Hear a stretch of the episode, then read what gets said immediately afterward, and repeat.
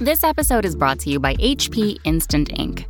No one is reading your mind, but HP Instant Ink knows when your printer is running low and sends new cartridges before you run out. So you never have to think about ink. For details, visit hp.com slash instant ink Spotify. Conditions apply. Here's a quick public service announcement to the few of you who hate the intro to this podcast. I'm sorry, but it's not going anywhere. Roll that beautiful theme music.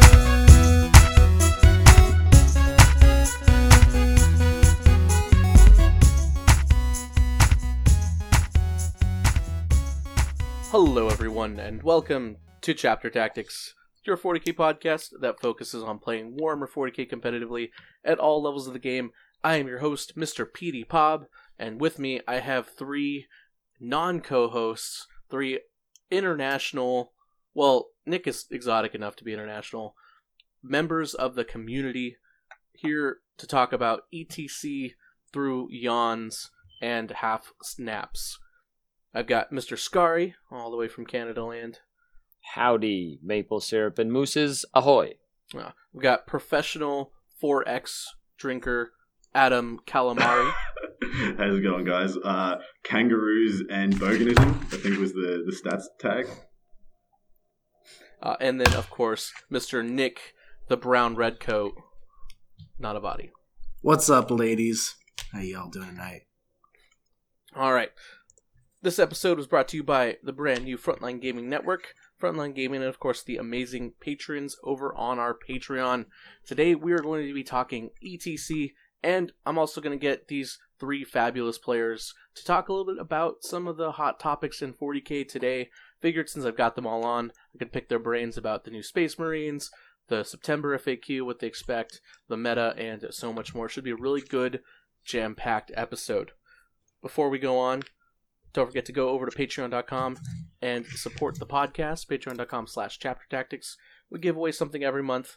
This way one of the lucky patrons is going to get a assembled character model from painted by me and assembled by me.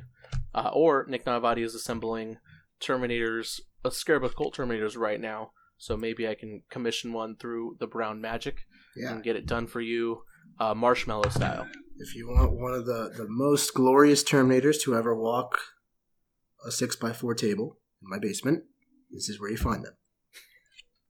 Do do do they come a bit stock Nanavati marshmallow shaped heads and Nah, no marshmallows Rockies? here. We're, we're working with 100% plastic from.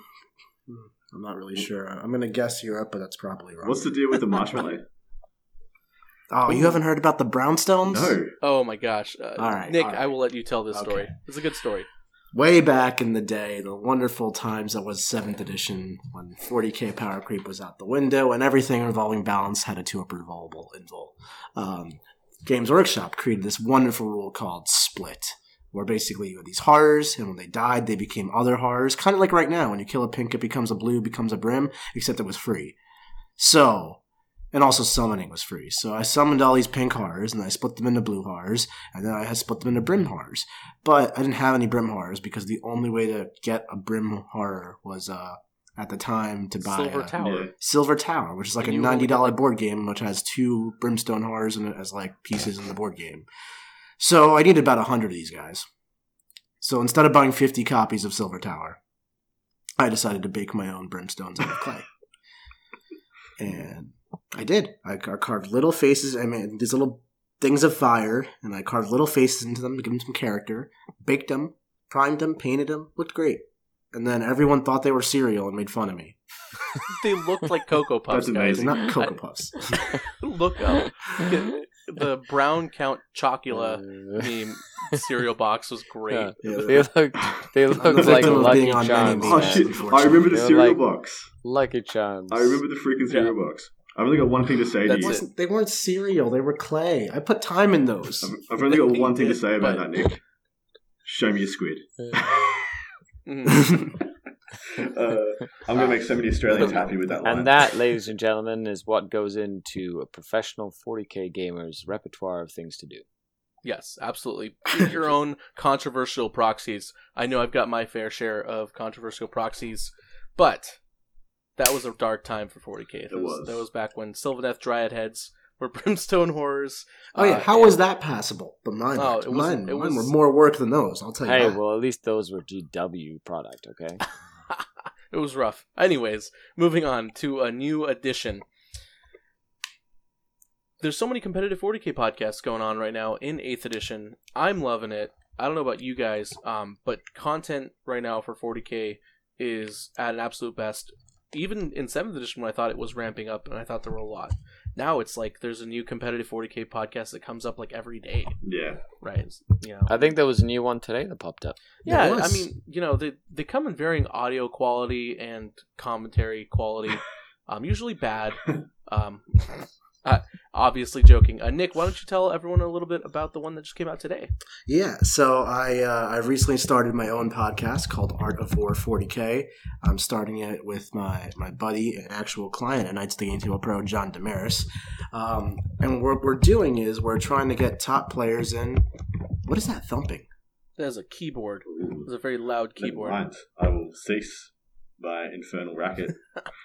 He's he's on Facebook, anyways, guys. okay. Uh, um, so as the premise of the podcast is basically that we bring in uh, top players like this this past uh, our pilot episode we brought in Frankie Giampapa and we had him talk about his uh, Genestealer cult army with all the the dump bikes he's got like 45 bikes in there uh, next week we're going to bring in Jim Vesal and talk about his army uh, and we don't just talk about the army at a cursory level like how it's doing at events and whatnot we go deep. Um, so we want to know the the strategy behind the unit choices, how they deploy in various matchups, uh, what they look look out for in their opponent's list, what psychic powers they take, what tricks and tactics they use to win their games. Basically, I want to give you the whole spiel on how these armies work from the mouth of the creator himself. Um, so it's an interview style, but it's also very conversational between me, John, and the guest. And um, we just we just go at it for two hours. The podcast is broken up into two episodes, part one and part two. So part one is the the macro side to it, the overall strategic standpoint, like how do you approach your games, what's your philosophy behind the list. Part two, um, which is up for our patrons, is uh, the micro side, so the tactics, the nitty gritty, the nuts and bolts, what psychic powers you take in specific situations, what relics. Um, how do, do you go for move blocking? Do you go for wrapping? Which tactics do you try to employ to win the game? All that kind of stuff. So it's called Art of War 40k. You can check us out on on Facebook. It's AOW 40k. Our Patreon is AOW 40k. Just check it out. Give it a listen. We're on YouTube. We're on the Frontline Gaming Network, just like this Chapter Tactics episode. Uh, if you like it, let us know. Like us on Facebook, all that jazz. And if you have any, we're new at this, so if you have any comments or criticisms, critiques, anything, we are very much open to criticism. So please let us know what's up. Right on. And of course, not only do we have new podcasts coming up, but we also have content creators going full time. Now I know Scary, you didn't go full time recently. However, you're coming up on this is coming up on your second year going full time. First year. First, oh, this is still your first year. Okay, got it. Mm. So this is the first year coming up at the beginning of the year. Right? Am I right? Yeah. Yes. There you go. Um, yes, it so- is. Yeah, I said uh, about October. October last year, I I took the the deep plunge. That's what it was. I remember around New Year's is when I found out. But how is your first year of going full time as a content producer going? it has been very rewarding. I feel like I've learned a lot more about myself personally in terms of like uh you know creating content and kind of being a part of the community at whole and kind of helping drive this whole like um this beautiful thing we call a hobby and uh and I've met so many like great like I've had so many opportunities to meet people and and kind of broaden my perspective on the hobby and like what it really means. And it's just a lot more than just rolling dice and playing games. And I think being able to kind of be on the inside of that and, and be at the forefront of, you know, streaming on Twitch and doing content on YouTube or, you know, doing tactics and, you know, and, and helping people with lists and whatnot. Like there's so much more to it than just, you know, going to events. It's, it's, it's really cool to kind of be involved in all the different aspects of, of the hobby in general, from painting to list crafting to applying it on on the tabletop to just creating a global community of, of people from all the way from Australia to you know Scotland to England to you know um, like everywhere. It's been it's been really really really fun. Right on. Uh, and then if you can if you want, you can check out Scardcast on Patreon that's a great way to get started following Scary. Why, thank you, Pablo. Appreciate it. You know. And then finally, we got all these competing apps coming out and all these new stats, statisticians, people from down under coming up from the seeds, the underbellies of the world, I should say. Uh, I'm, of course, talking about Mr. Adam and what he does at the Down Under Network. And everything you and Diffy do. So yeah, well, I guess this is is this the shill? This is the shill plug segment, isn't it? Uh, it's like this. This is the. I decided to put it up front because I was just I was so happy with the way the community was growing from a professional level and from a legitimate level, and um, I wanted to throw it at the front just just kind of like just something I always do at the beginning of every episode. But that's cool. Uh, so, uh, for those who don't know me, I'm yeah, I'm Adam Camilleri. I'm one half of Down Under Network and Down Under Pairings, and um, I work alongside my partner Josh Diffy, who is the the creator of Down Under Pairings. It's just it's an alternative pairings and, and tournament running uh, program. Feel free to look that up if you want, but I'm more focused on the the Down Under Network side of things, which is our content and streaming service. So we are we've got our next stream coming up is EastCon, which is a pretty well, really long running and well renowned tournament, which I think is around 80 players this year. It's going to be uh, this coming weekend. In fact, is on the is it 24th and 25th is Saturday and Sunday this weekend. No, yes, it is. Yeah, 24th and 25th, and we'll be streaming um, the all the games from there, all top table games. Most of the, the biggest players in 40k in, in Australia will be in attendance. I know all the ones from my home state in Victoria, and yeah, you could get some great content. Tune in. That's um, down under underscore network on Twitch. Um, we have a Patreon just like everyone else does because we need to keep the lights on.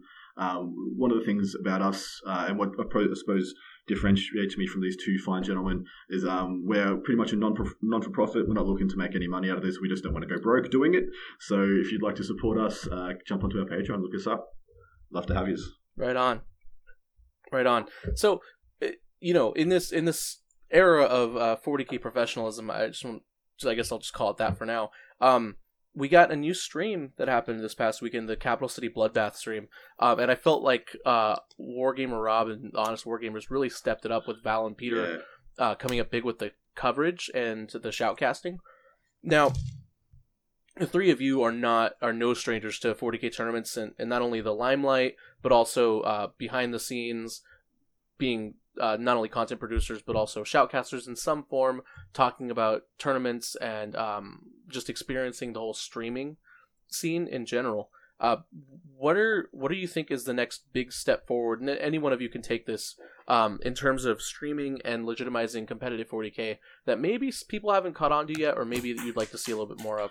So I um, I don't know if I'm best to handle this seeing as I try and well, my, my, my organization tries to stream a minimum of one GT or major event per month, so it's kind of it's kind of my job to to shoutcast. But um, uh, my goal from the start when I looked at what everyone else was doing, and this was about a year ago, and tried to see what we could do to differentiate ourselves, was to be able to stream multiple tables, um, and that was to be able to have coverage of two to between two and five tables running at the same time, and then being able to switch between them. One thing of, uh, that is a bit of a, a downside of coverage of um, 40k games is that they can get quite monotonous, can get quite boring. I know a few of the, the top table from CanCon this year um, was Horde Carpet Gaunts versus Horde Carpet Plague Bearers, and it was an absolute cluster F. So we, we actually had to we knowingly brought in I think you were on that stream Pablo as well as um, yeah it was we we brought in a bunch of people from outside in order to jazz that up to make it um, more engaging to make it more interesting. But if we had have had you know the top three tables um, mic'd up, cameraed up, we could have sw- switched between them, and not only would that make the top table more interesting to watch because you wouldn't have to be watching it for three hours straight from the round. Um, it would also give you coverage of the things that were you know the things that are progressing below that table. Absolutely. So I'd just like to toss my two cents in here also. I completely agree with Adam. I think the next step with 40K is streaming multiple type tables. Um, as you saw uh, at ATC, I guess was the first time we got real professionalism in the streaming hobby instead of just a streaming aspect, as opposed to just people who do it for the love of the sport. Um, we had Pro Tabletop, which is an esports company, get involved, and their stream blew everything we've ever seen out of the water. They streamed five tables at once successfully. It was easy to follow. They had shoutcasters in the form of the Long War guys. It was really successful. But I think that's really just the next step out of a very mm-hmm. long marathon we need to run. Um, from a long term perspective, and I think the way 40k needs to go and evolve as a as a professional sport, we'll call it. Um, I think we need to see the game transition from a singles game to a team game. Mm-hmm. Um, so you're already seeing team formats prosper atc etc other events just like that. Um, and they dr- definitely drum up the most excitement like the, the crowd leading up to atc and the crowd leading up for atc internationally. It's out of this world. People center their entire years around that stuff. Um, you just get a lot more reward out of playing with your friends and playing for something bigger than yourself. It's also a lot easier from a salesmanship perspective to sell to an audience because uh, teams are much more interesting than singles players and I think it's easier to stream five tables at once, or not easier, but it's it makes more sense to stream five tables at once when they're all on a team than it is five individual tables. So, long term, I would love to see 40k evolve to a team sport, basically. Um, I've I've got a question for this esteemed panel, if I'm allowed, Pablo. oh yeah. So um, well, I had this discussion. Uh, what is the pinnacle of 40k? Is it things like the LVO, the super majors, the crazy, insane thousand people events, single events, or is it the ETC where it's country versus country? Uh, what is the pinnacle? What is the top? So, so um, I want to let Scary answer the first question first, and then I want to give Scary the at bat for that question. Sure. Um, and then uh, Nick can follow up, and then I kind of want to top everything all off with my own personal opinion. But go ahead and take it away, Scary. Perfect. So I'll keep it short and simple. I feel like um, streaming in and of itself. First, I agree with Nick. I think that it's a lot easier to get behind a team sport um, rather than just individual players because uh, then you can really root for like a group of people that kind of go out and play games and you can get a much bigger events with a lot more um, kind of stake in them uh, you know think of atc you know it's it's only there's 80 some teams of five people in each team like it gets it's crazy big and it does make it a lot easier to stream multiple tables at once. It's also easier to kind of get behind like a team name and it, you can kind of switch the players in and out and just have like different teams like uh, kind of root root and root for them and have like you know their swag and their banners and their colors and all that good stuff. And to answer the second question i do feel that etc style events like a country versus country would probably the best way and the pinnacle of getting it started. But it'd have to transition into more of a global sort of team tournament, even though it is right now. It is called the ETC, the European Team Championship, where I feel like you know like a world team championship that's hosted all around the world with uh, you know sponsors from each country sponsoring the country's teams to go anywhere in the world to compete you know that's like that's like the dream yeah, so I pretty much want to second Scary's uh, assessment. Basically, you have two different types of tournaments as it currently sits. Um, we have like the LVOs of the world, where it's just a singles event, the largest one you have, the most competitive one that probably exists at the moment. Um, and then you have ETC, which is by far the most competitive team tournament, and it's like you're representing your country.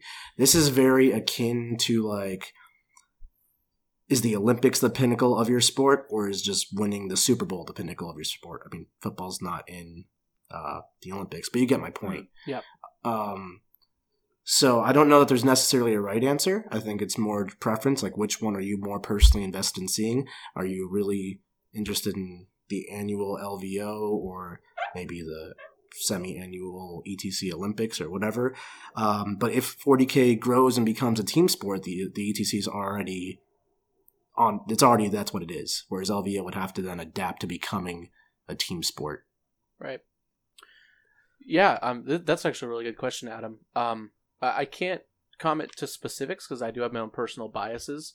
Um, but staying as neutral as possible, I think the absolute pinnacle of 40k or 40k event streaming is a tournament that everyone follows that gives us memeable moments. Hmm. Um, that's relevant to not only uh, competitive players but also casual players in some sense. Um, and it's something that that's well covered that everyone wants. So I'm thinking like like a uh, a world championship, something similar, to something what Magic does, where Magic has these teams that show up and they have like these these global teams. I don't know if they still do the world. I don't think they do worlds anymore like this. Uh, but you had teams where for representing every country like normal. Uh, you'd have these team tournaments, and then you would also have singles events where all the players would compete against each other in general. And then you also had various other formats and events where at the end of it, it was kind of an Olympic style where you counted up the number of golds, quote unquote, uh, and at the end you had like a true, like this team actually dominated in this format, which ETC doesn't have because the singles event isn't as as glorified as the team tournament. And I think it's kind of always been that way, and it's also hard, right? Because you you have to bring people like you might have to bring people who are single single list specialists or single tournament specialists, and you have to bring team tournaments, and then you also have to have other formats as well. So it's not just about the team tournament; it's not just about the singles. It might be like two v twos or, or whatever, right? Uh, and it also you also have the big big spectacle. So I, I don't think to kind of summarize this, I don't think we're we're there yet in terms of reaching the pinnacle. Um, and my opinion on what the pinnacle event is is something kind of like a super combination of everything, which I think is a bit of a cop out answer, but I, I, think that's also the truth. Um, and so it, it's tough, and all of that is really, really hard. Um, and I'm glad we're having conversations like this with influential members of the community, uh, so we can kind of figure out where everyone's at, what everyone's opinions are, um, and hopefully someone listening to this podcast might uh, spread the word, and maybe we can get this going. But I think it has to be a community effort. Mm-hmm. 100%. Yeah. It definitely does. And as soon as the sponsors start getting on board and there's, there's more of a like incentive for companies right. to get involved, I yeah. think that'll be the next big step. Yeah. And the thing is, no one's doing it perfectly, right? Like, I, I could look at the LVO and point out so many problems because I, I'm there and I know what the LVO needs to work on, what the GW stream needs to work on, even what the Honest Wargaming, as good as the Capital City Bloodbath stream was, no stream has been perfect. Like no one's gotten it. Like no one's figured it quite out yet. But we, we keep seeing pieces of the formula, you know, pulling together um, and then with new people coming into the fray, um, you know, I think we'll see it, but I don't think we're quite there yet. All right. Next question. This is kind of similar. Um, actually, no, it's completely different. We're, we're moving on. To Classic Pablo. Vintage Boom. Pablo. Vintage. Uh, I uh, wouldn't expect anything less. So uh, we're Nova's coming up right around the corner. Uh, everyone's talking about the new Space Marines. So this is kind of a duo question uh, that we'll start with with Scary first. Um, what do you think about the new Space Marines? What do they bring to the table in terms of a competitive meta? Uh, basically, in terms of the competitive meta, what do they bring to the table? And um, what are some top lists that people should look out for, uh, not only at the tournament but also on stream for Nova? Um, maybe lists that that aren't on people's radar. Uh, Space Marines. What are Space Marine players going to bring? Um, what is a snapshot picture of the meta? with Space Before Marines you answer that, I just want to clarify that Space Marines have not made the cutoff for Nova, oh, so yeah, they're right. still using the old uh, codex. So I think yeah. you're asking. So I'm going to answer that here. question now. I think there will be no change. um, Triple well for Nova, yeah. yeah.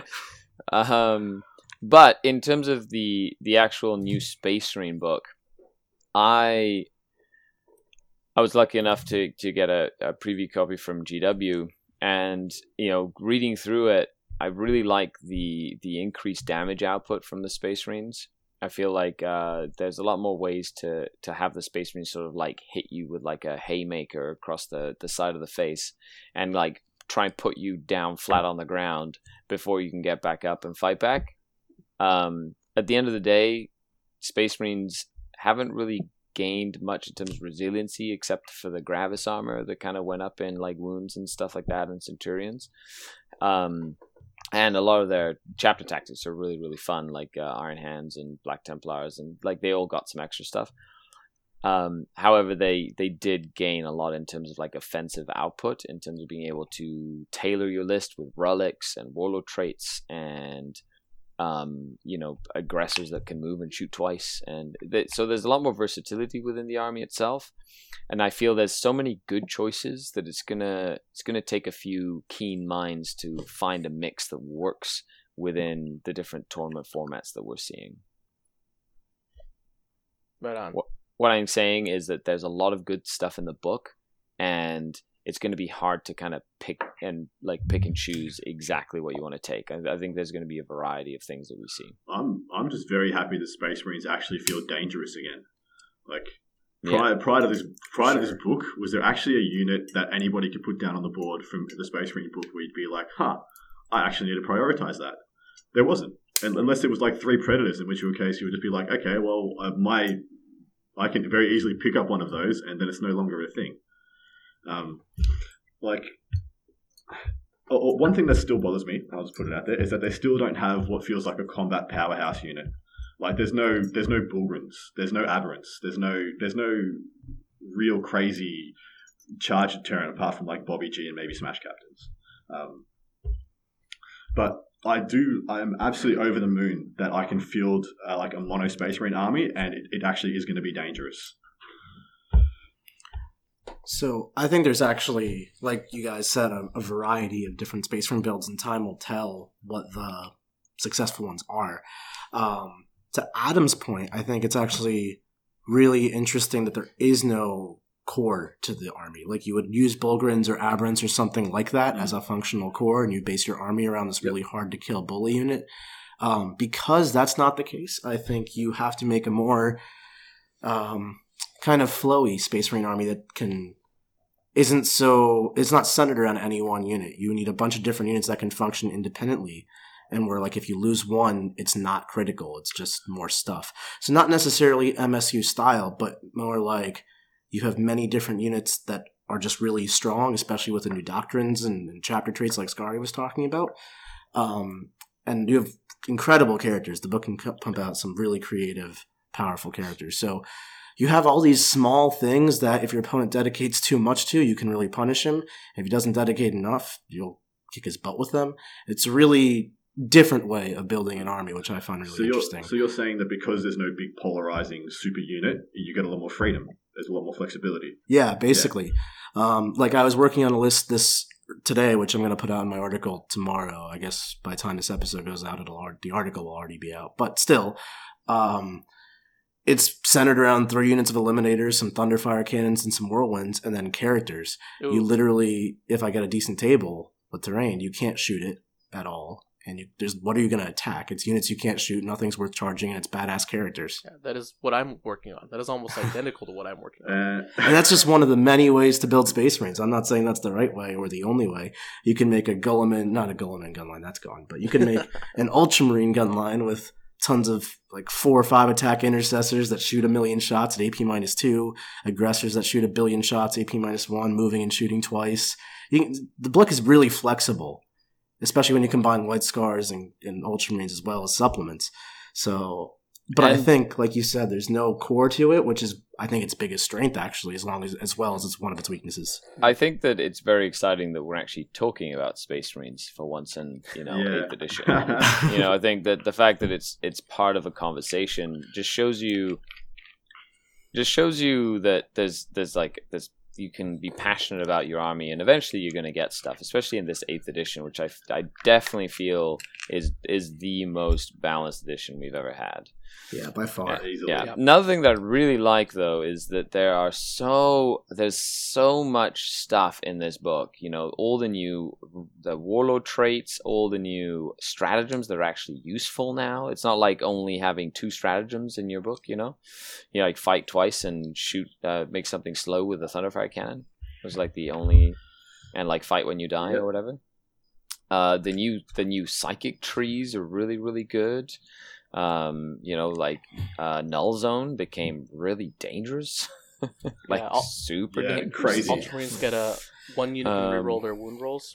uh, null zone is every unit within six inches of the psyker has no invul save. Yeah, yeah. And if a if a an enemy psyker tries to cast a power within six inches of that psyker, you half the what they Mm. roll. Yeah. In its older form, it used to be models within Yeah, six inches. Yeah. So, like, let's say you catch thirty plague bears, but you're only in Now you can four carry. models. Yeah. they'll take the Now you saves can on the carry. twenty-six others. You can get all Yeah. sixty plague bearers if you put your Primaris like librarian that jumped out of a moving transport, you know, right into the middle of the face, and now you have your repulsor just nuke thirty plague bearers or sixty Mm. plague bearers or whatever Mhm. it is, or your aggressors. You know what I mean? Very interesting armor. like for there's sure. so many things that they can do and, and it's just i like it. It, it but at the same time they die about the same as they did before Yeah. so as a space marine player you're going to have to play very surgically you're going to have to hit it hit the enemy hard uh, and kill the things that can kill you back quickly but now you can actually do it whereas before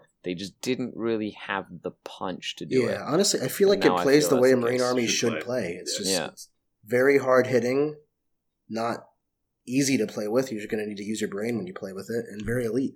Yeah. And we don't even have the supplements yet. The, there's so many. well there's two out of six now right Yeah. Right. Yeah. We don't we don't have all the supplements yet. Um. So you know who knows what the next four books have? That's four more books of new characters, new relics, new psychic powers, warlord trait stratagems. Has it been confirmed that they're just going to be the generic? They're just going to be you know Imperial Fists, uh, salamanders, and Iron Hands. You know, You I can don't know kind of probably make an assumption or, could or an think they- educated guess based on what they've done in the past, Mm. right? Yeah. I think Slash they also what- have the pictures of them too online. Uh, no, they were Like redacted. yeah, I think. blocked out. Oh, yeah, in the in the community page, on the community page. Oh, It's pretty safe to say that was it was the Mm. three that I just said plus Raven Guard. Yeah. yeah I, I will say that um just by you looking at next week's pre-orders so the pre-orders for next next week um there's not going to be another space marine supplement Yeah. coming out this month And mind uh, you, which, which is already out Dark out Angels world. was on the back of the White Dwarf, wasn't it? There's a Dark Angel symbol on the back of the White Dwarf, and everyone's Oh, everyone's yeah, yeah, speculating yeah. that they're next. well i mean you know the dark angels have been speculated about for a long time Man, I'd be. Know, ever... oh, I'm gonna I'm gonna polarize your uh, viewership, but I'd be quite happy if they just turn them. I'd be thinking it'd be fun. Just just just Oh, turn no. them. you saw half the viewers just crash laughing and the other half and angrily the, co- the comment section just implodes. heading towards Australia, just pulling over, typing in the yeah, this guy, Dark Angels. Are, anyways, um, Uh, One last note I want to say is something that I really like about the Marine book is you can give some of these like minor relics. That's like a new thing, like special issue war gear. It's like a minor relic. Could you explain how that works? Yeah. Actually, I was trying Yeah. to wrap my head So- around it. so I could ba- not. So you can either give you have your relics, like your actual relic relics, and you've got like special issue war gear that can, you can give to like uh, any character and or like a sergeant, Yes. essentially.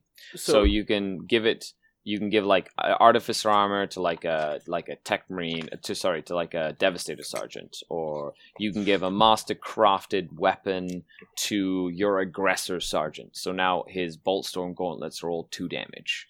Or Oh, but does that does that still count as a relic? Like, do I? so have you can take it either CP? you can take it as a free relic so you can make that your free relic if you want right or you can there's a stratagem where you can spend one command point and take Right. that and take relics and put them on sergeants so not only can your heroes take relics you can also put relics on your sergeants But it, it would stack, right? So let's say I have a free relic that's a proper relic, and then I want to buy another relic for a CP, and I want to buy a special sergeant relic thing, special issue thing. you can do it. that's going to that cost me CP. three CP or one. No, no. one? no because all space marines have this really cool thing where every relic you want is just one cp Mm.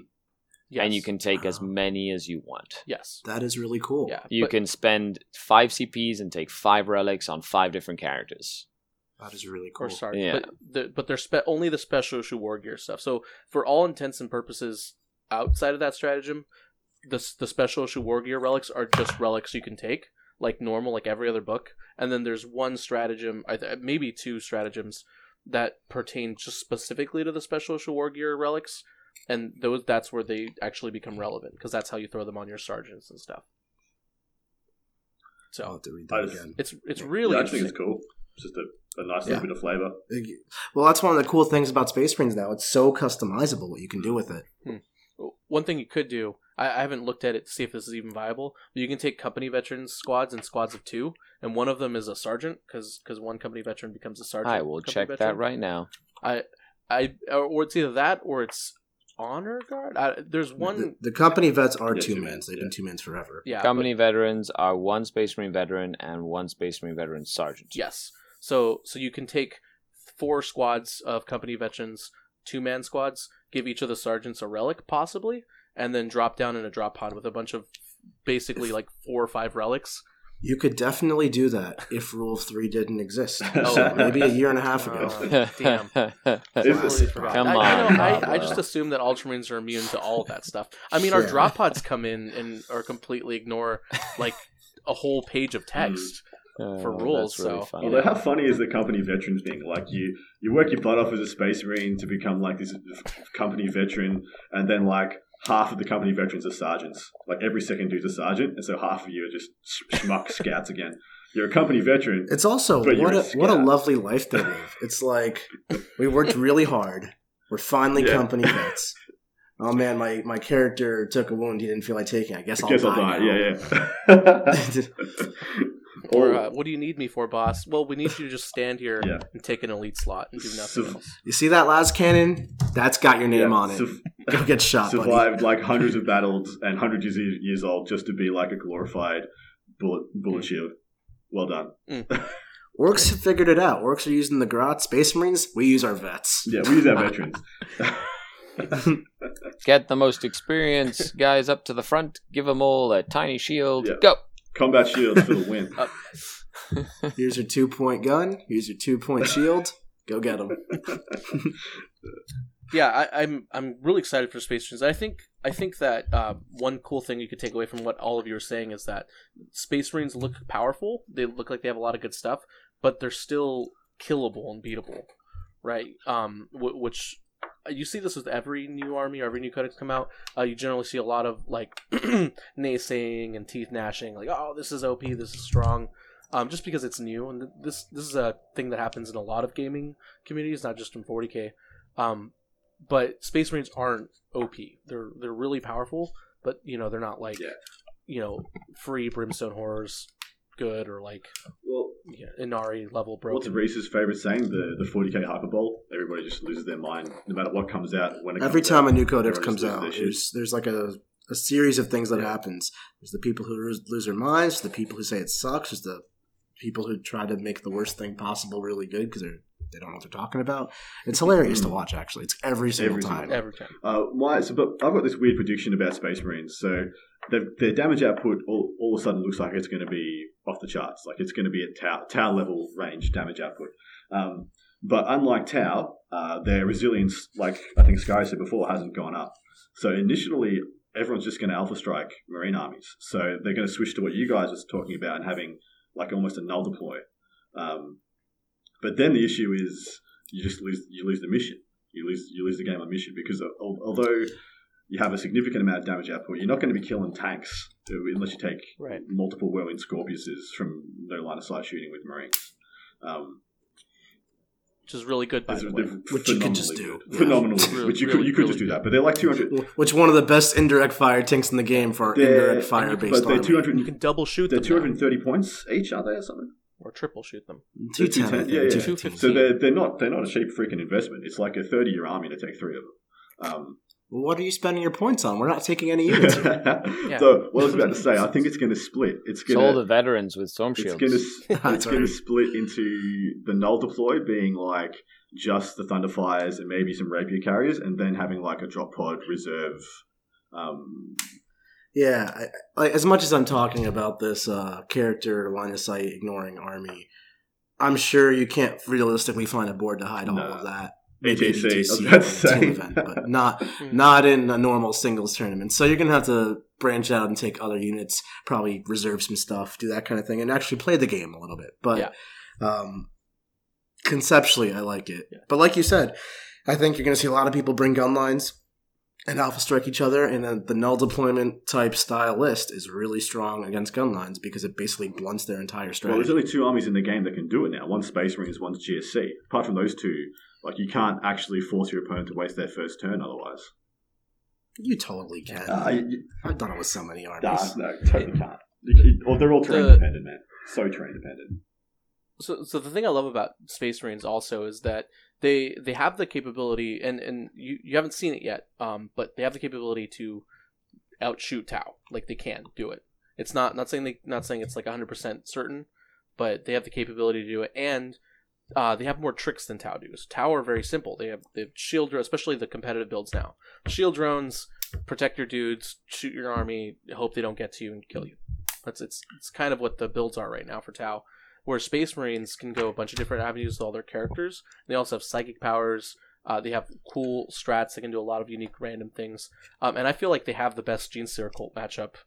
Period. Definitely do. My The- Gene Circle do not appreciate This- what you've done here, Pablo. Yeah, I'm the- blaming you for this. They've got infiltrators and eliminators, which are the best screening units in the game. Infiltrators obviously keep you 12 inches away. Eliminators can overwatch out of line of sight, by the Mm. way. And Um, and then if that when that sergeant shoots, well, the sergeant can't overwatch out of line of sight, but um, if that sergeant shoots his instigator bolt carbine and then moves back six inches, they move back out of range or potentially get you in a really precarious situation or bad charge. Um, they could also just move six inches towards you and cut your charge Mhm. off. It, it's just just those two units alone on, on top of scouts still being able to infiltrate, null deploying, and then just shooting. It's a Gene not just that. I mean, army like off the table. as a Gene Stated Cold player, I, I live and die by hugging people Yeah. and then avoiding the 4,000 shots that Space Marines put in. But now Space Marines have like four attacks, five attacks each. They'll just kill me Yeah. if I hug them. It's, Yeah. it's a whole it's a whole pile of please no. question Yeah. That I um, have yet to for figure out. The Impulsor, the new um, Ute or truck, whatever the Americans call it. Um, does that thing, how many points is that with the 4 plus invul, and does it have auto launches? I will get back to you in 30 Thank you, my seconds. man. The points are like continue 90 something. talking. Yeah, if it's I 75 base, and then you pay something for the 4 plus invul. But my thinking is, so auto launches are smoke launches you can use every turn. So if you can get a screen of three of those guys, toughness 7, 10 wins, 4 plus invuln, making them minus 1 to hit every turn, you can just sit there being minus 2 to charge in front of your gun line and just wait for people to try. And they can't wrap you up, you've got fly, and you're annoying as all hell. I just think that's pretty cool. yeah, they do the It's same pretty job the cool. repulsors. Space Marines have so many different builds. Yep. Um, it's been out for like two days. Yeah. Something I want to see is I want to see someone to make an army of Land Raider Redeemers work that can fall back and still shoot their flamers. Yeah, Dude, if yeah, that's. Finally, I think we should probably We move should. on. This Yes. is, this is I agree. talked about Land Raider We have- Redeemers. I think that was the nail in this conversation. Hey, hey. we all have three of them in our basement. Don't you deny I only it. have I have two. cru- I have Land Raider Crusaders. They're far worse. I- Oh, I have a Crusader as well. Oh my gosh! All right, well, um, This is Moving on. competitive It 40k, guys. Land Yeah. Raider is Hey, the yeah, man. talk. we're competitive at all levels of the game, Nick, from Land Raider to Guilliman Gunline with repulsors. Okay, Oh, I know. Mr. Diffie over here from Down Under Pairings tried to run two Land Raiders over at the ETC. Okay, so going back Yeah, to the went well for Impulsor him, here, it's 79 points base with the Okay. two Storm Bolters. Outrageous. okay, Right, so 79 points base, and then you can have you can give it like a, have extra heavy stubbers, two more. Uh, you can give it two this frag storm launchers instead of storm bolters, Does it have auto launchers? and you can give it. You can no, it does Balls. not. Uh, it does not have auto launchers. However, you can give it the shield dome, which is something That's the fancy. four plus invuln. Is that it? The shield dome is 18 So points. Oh, 79 that's- yeah. plus 18, it's 97. Yeah, less than I 100 you points. You something. I It's much prefer to go back to the topic of Josh uh, singles adventure with Double Land Raider Grey Knights. Uh, he did. Yep. I think that's far more interesting. he did so well. He dropped for day two. Yeah, he didn't want anyone to uh, to be overwhelmed. Just Couldn't let take the meta everyone by off Right, he wasn't ready to. He wasn't ready to break the meta on everybody. Yeah. All right. Um. So the final question has to do with the big September FAQ, but I feel like that's probably something we can skip because I want to talk about the ETC. So for those of you who are unaware, the very few of you who are, uh, the European Team Championships did just happen two weeks ago, uh, and each of these players were in a team. Um, and although they all all the teams perform differently, I think each of them have a pretty cool, unique story about their team and how they performed. Uh, so I wanna I'm gonna open it up to Nick, uh, obviously because the team won, uh, and Nick I feel is one of the best people at explaining the ETC, probably because he does it all the time. Uh, that was so, my seventh ETC. Yeah. Yeah. so uh, Nick, for the uninitiated, just quickly tell everyone about the ETC, uh, and then tell everyone about um, your team, uh, what you played, and how you guys did. Yeah, be happy to. So the ETC, for those of you who don't know, is uh, basically the 40k Olympics, is how I would describe it. Um, each team uh, assembles a team of eight players. Generally, these are these try to be the best eight players they can get their hands on. Some teams are of less economic status than others because countries and economy and world politics, and I'm not getting into all that. But those teams typically just go with whoever they can afford. At the end of the day, though, we're all just people who play 40K and go over to Europe and play together. Um, so the team is eight players, and it's eight singles matches, um, one versus one, over and over and over again and your team compiles a score based on how they do. It's a different scoring system than the ITC or Nova or any of the other ones you're used to. The missions are a combination of Eternal War, Maelstrom, and kill points. And uh, basically, however many victory points you score throughout the game, you compare to your opponent's score, and then you take it. So let's say I had 36 points and my opponent scored 22. You take the difference, which in this case would be 14. You apply it to some sort of sliding scale, which I've never figured out. It's too complicated. Um, and then basically you score between 0 or 20 based on how you do. So if I scored 14 points on the sliding scale, my opponent would score 6. If I scored 20, he would score 0, etc., just like that, just so the total equals 20. So over your 8 games, everyone's got to score between 0 and 20.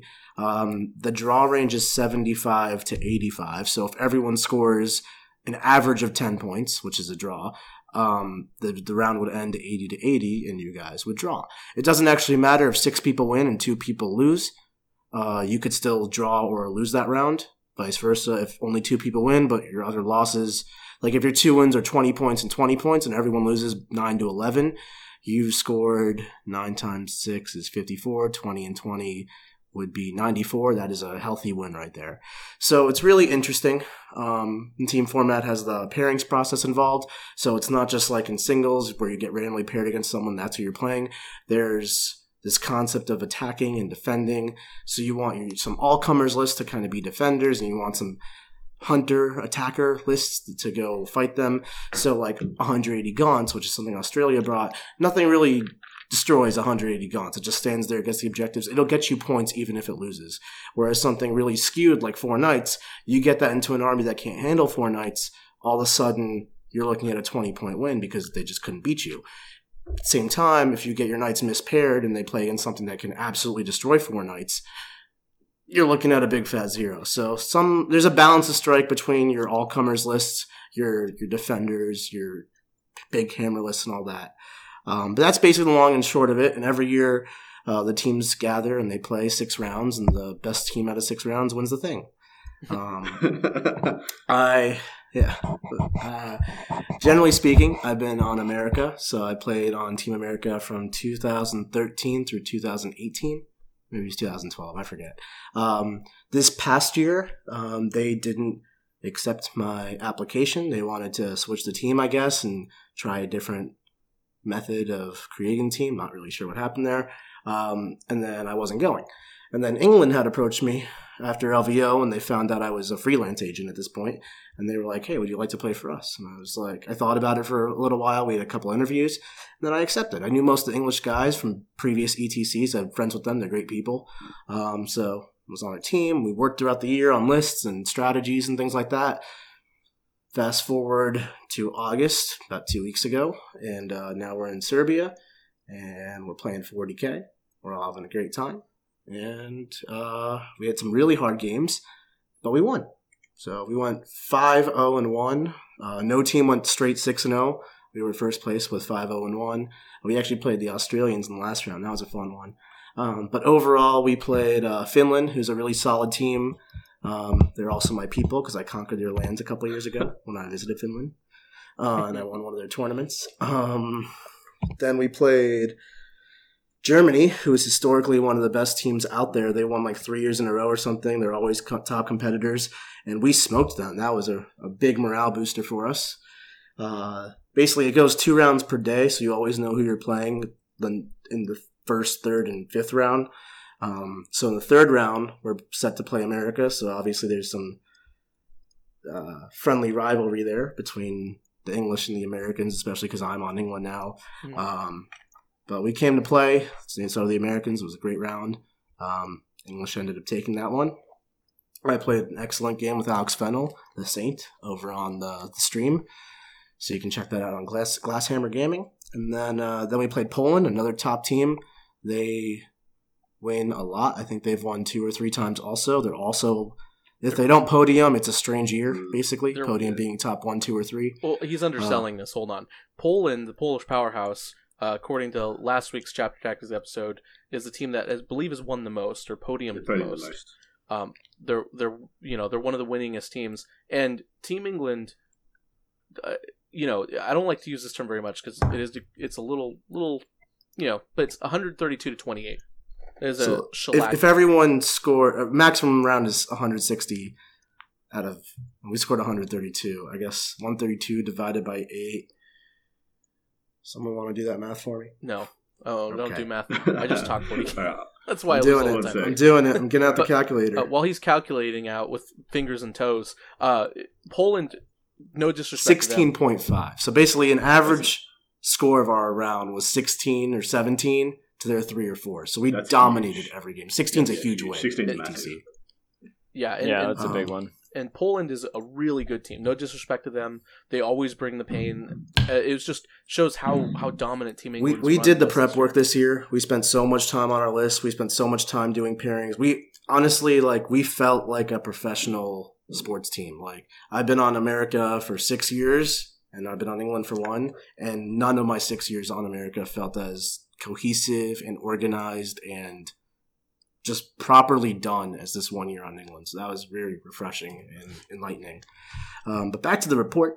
Um, in round five, we were set to play Russia, who I guess was the, the team to beat this year if we weren't. Um, they won singles, or one of their players won singles. Um, I, he nearly got me on battle points. We both went undefeated. I ended up in second place. He ended up in first due to battle points. Um, but they were they were dominating. Like we were, uh, I think, in second place to them. We both were undefeated, two and zero oh, or three and zero.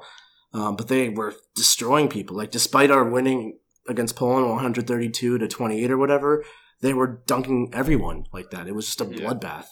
Um, so we went into Russia. We knew this was this was going to be the round, the make or break round. If um, and we went in there. They had unorthodox lists. They had, they brought a Grey Knight army that actually worked. They brought foot space marines before this codex, made it cool.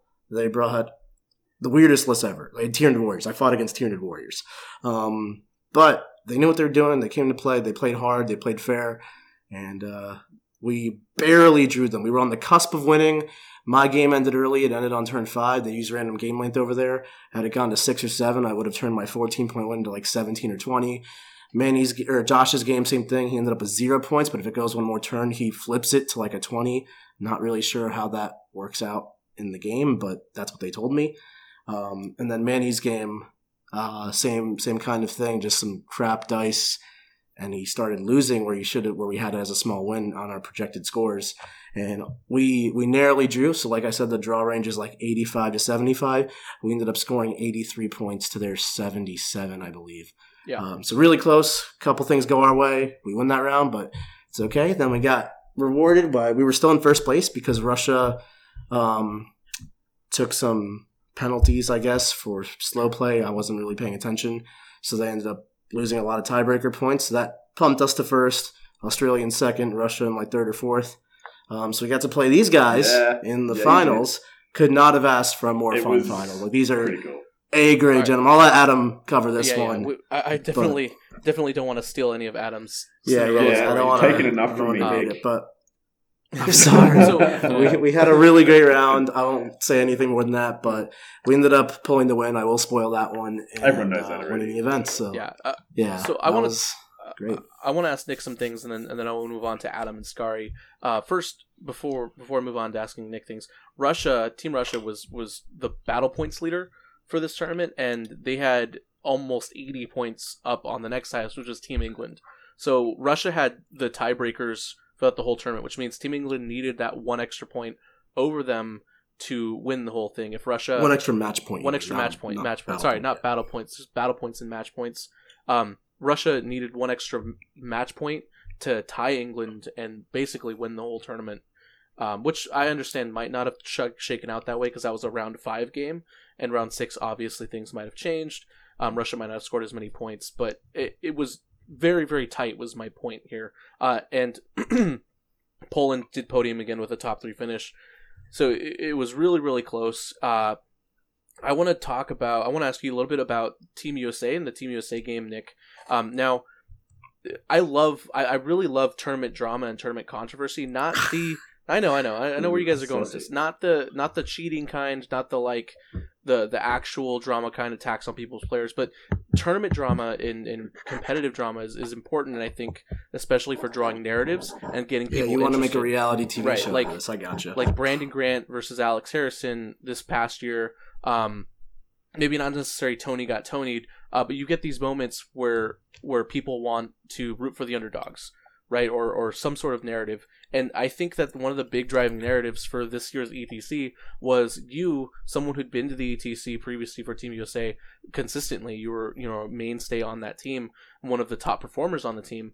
Uh, you didn't make the team this year, and obviously uh, it worked out for Team England, who drafted you uh, and then you guys got to play each other in round four, and you basically, I, I don't want to, I don't, I know you didn't completely eliminate Team USA, um, but I do want to say that it was definitely an uphill battle for them, um, and you delivered a haymaker that almost knocked them out of the tournament.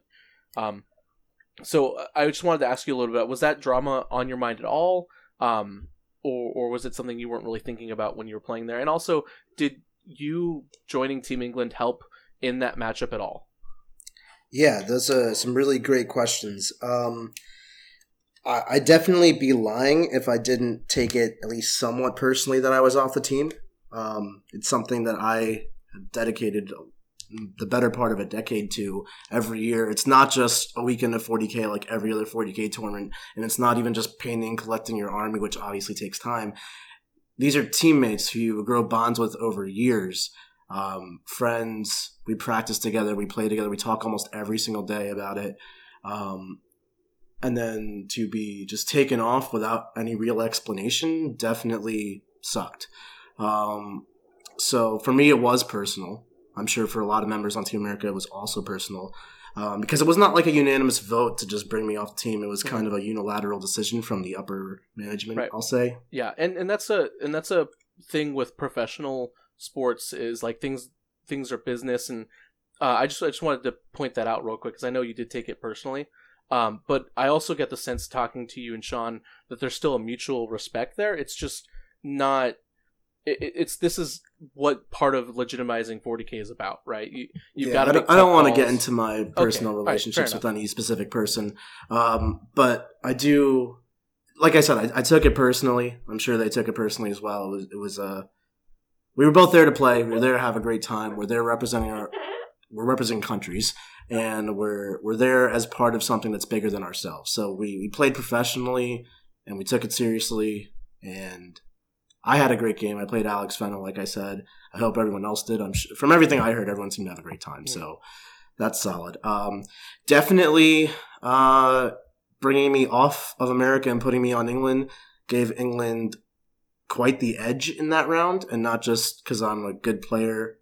It was I, I, gave them a lot of value. So previously, and historically speaking, as an as a Team America player, uh, as an opposition to Team England, we have always every year, this year included, Team America has felt that they have been outlisted by Team England. Like Team England just had a better read on the meta, better understanding of this, better knowledge of that, and they just beat us in lists.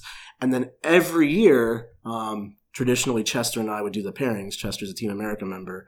Um, and we would outpair the crap out of England. We would just get them with uh, the process, like who's attacking, who's defending, who gets what board. That whole micro aspect to the game, which is huge because it sets the tone for the whole match. Mm-hmm. Um, we would always beat them. That we would leverage that to either a draw when we're at least or even a win when we are supposed to lose on paper.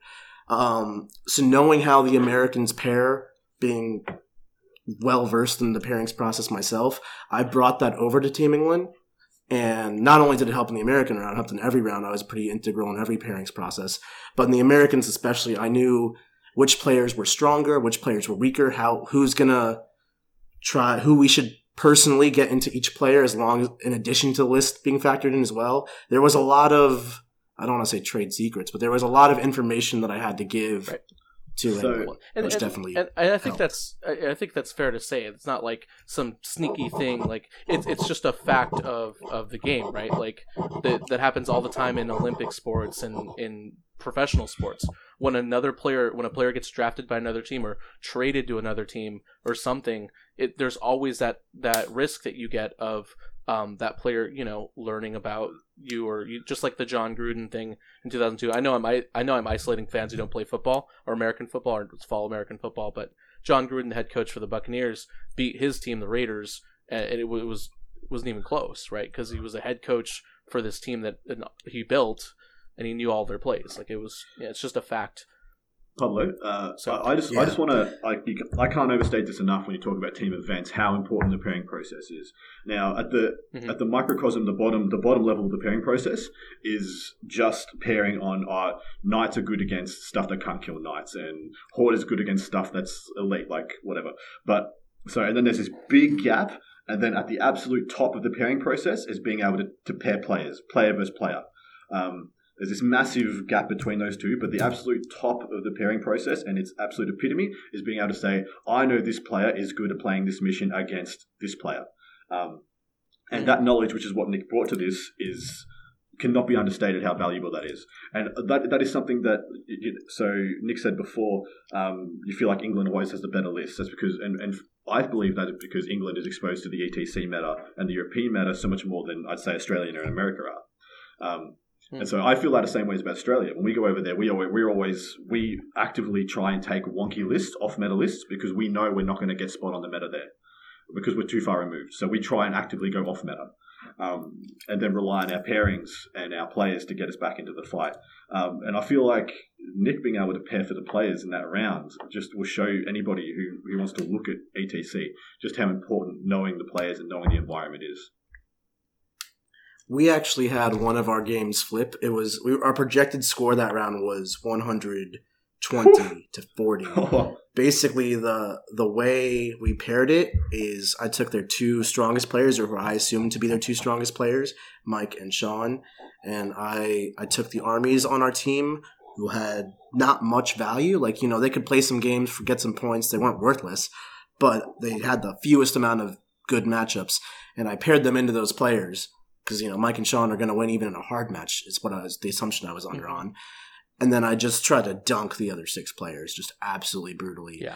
And it worked. Like pairings wise, I basically chose what I wanted and got it. Um, it was one of the games went sideways, so we only won. I say only in quotes here. We only won 100 to 60 because someone flipped their zero or their their projected twenty. America's that's zero. Gonna, in eight flipped. games, right. someone's gonna have some bad luck. Yeah, yeah. some someone seizes or yeah, something. You know, just rolled really bad. You missed a it's thing. It's bound to happen at some time. Yeah, it, it does some happen. point. Well, um, I, th- I think I think we've had enough you know, America bashing here, you know, American podcast. Okay. We should move on to the, so, the true Cinderella. I mean, moving on no to, move on to the, the true Cinderella, Cinderella, story of this. It, Team Canada winning best sports. I agree because we are we are not known for being nice. Whatsoever. Yeah, that was so out of left field. Everyone was like, "These these pack of assholes are never going to get there." Yeah, I could not believe you guys won best sports. Like, hmm. uh, with somebody like Eric on our team, and even like an American like T.J. Lanigan, I just don't understand. You had an American and you won best yeah, sports. ridiculous, travesty. So, so uh, I've got a question for you, Scary, that I'd like to kind of answer, um, add some insight into, uh, and then we could talk about your your ETC experience in Team Canada.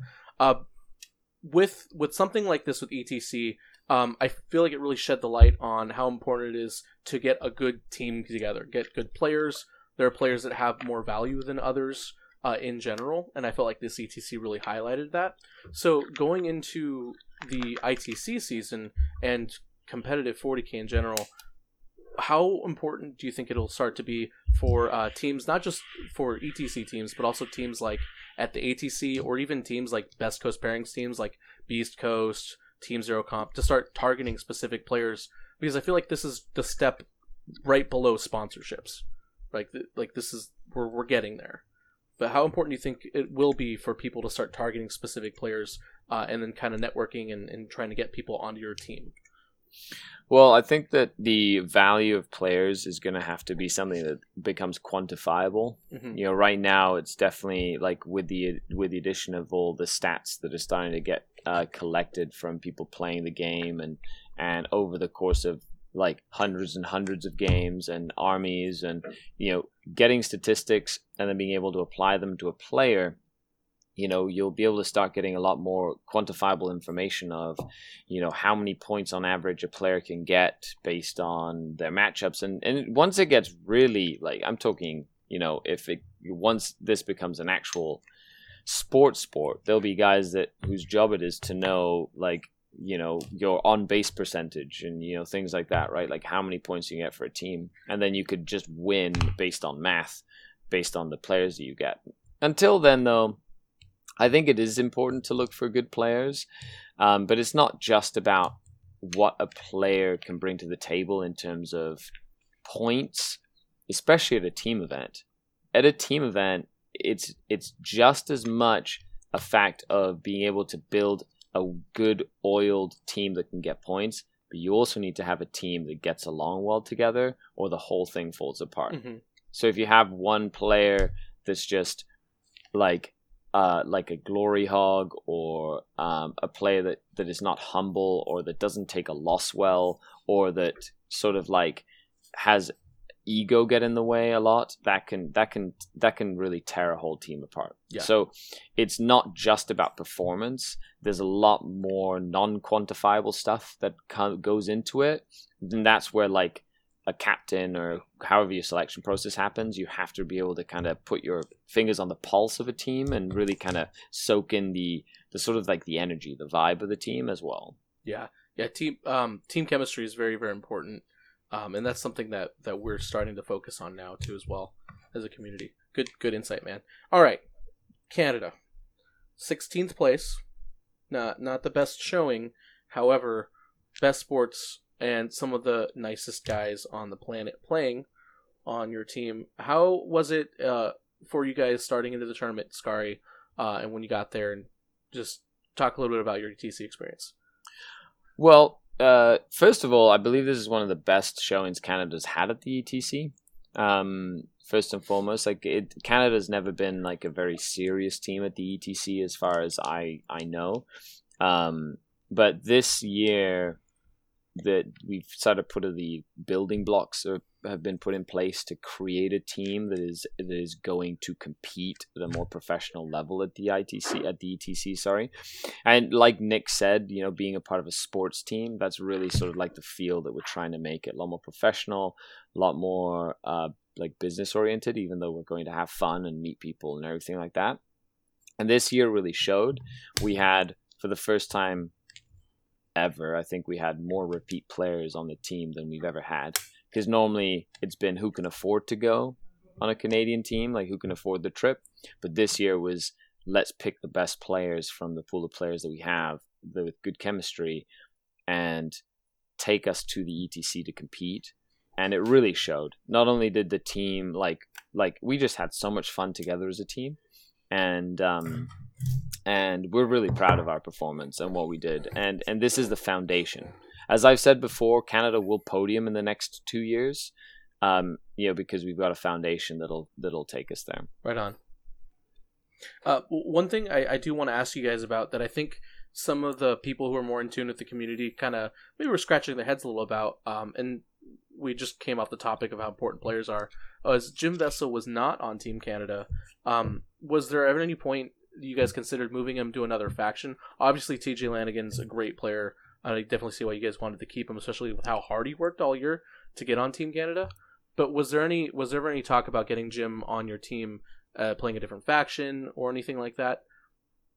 Uh, we had a we had a couple of uh, talks about having two, even three different chaos lists Hmm. on on the actual team because chaos has so many options that you can kind of mix and match and and really create quite a variety of different choices. You can have like Tzaangor Thousand Sons with you know Chaos Space Marines, and then have like Demon Plague Bearers uh, as just an army of itself, for example. Hmm. So there was there was definitely a different talk like that as well. Yeah, so there were options as we were creating the team.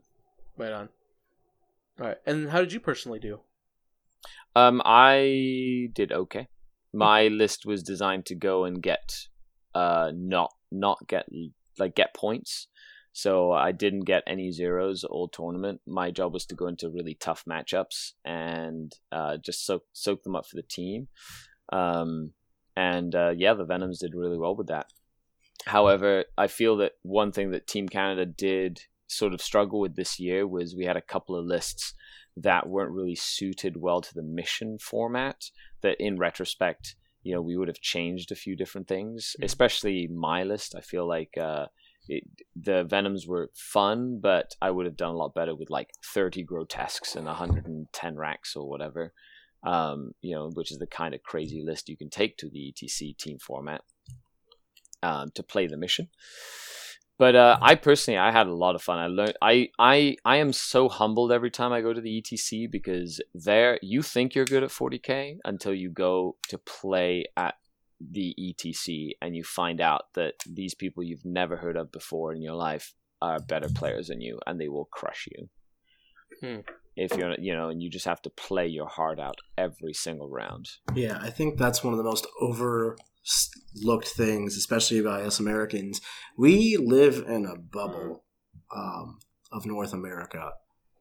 You think the ITC rankings determine who's good, who wins LVO or Adepticon, Nova determines who's good, who places at the 70 man GT in the middle of nowhere, he's got to be decent.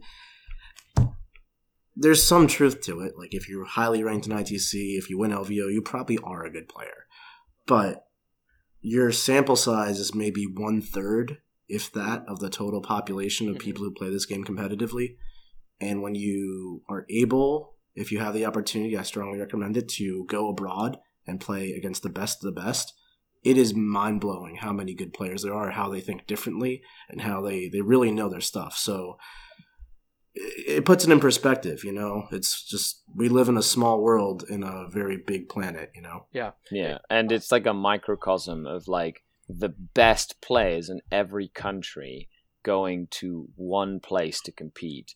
And I learn more every year I go to the ETC um, in that three days of playing than I do like in a year of just going to tournaments. It's crazy, like just the things that you see people come up with and the think tanks and just and there's no there's no surprise that when you come back from an event like that, players who come back from going to the ETC like crush it for the rest of the season at like like the tournament stage. It's kind of intoxicating, isn't it? This was my second ETC, and I came back from it saying I have to go again. Like I have to go next year. I have to Yeah. keep going. I can't stop. Yeah. It's so.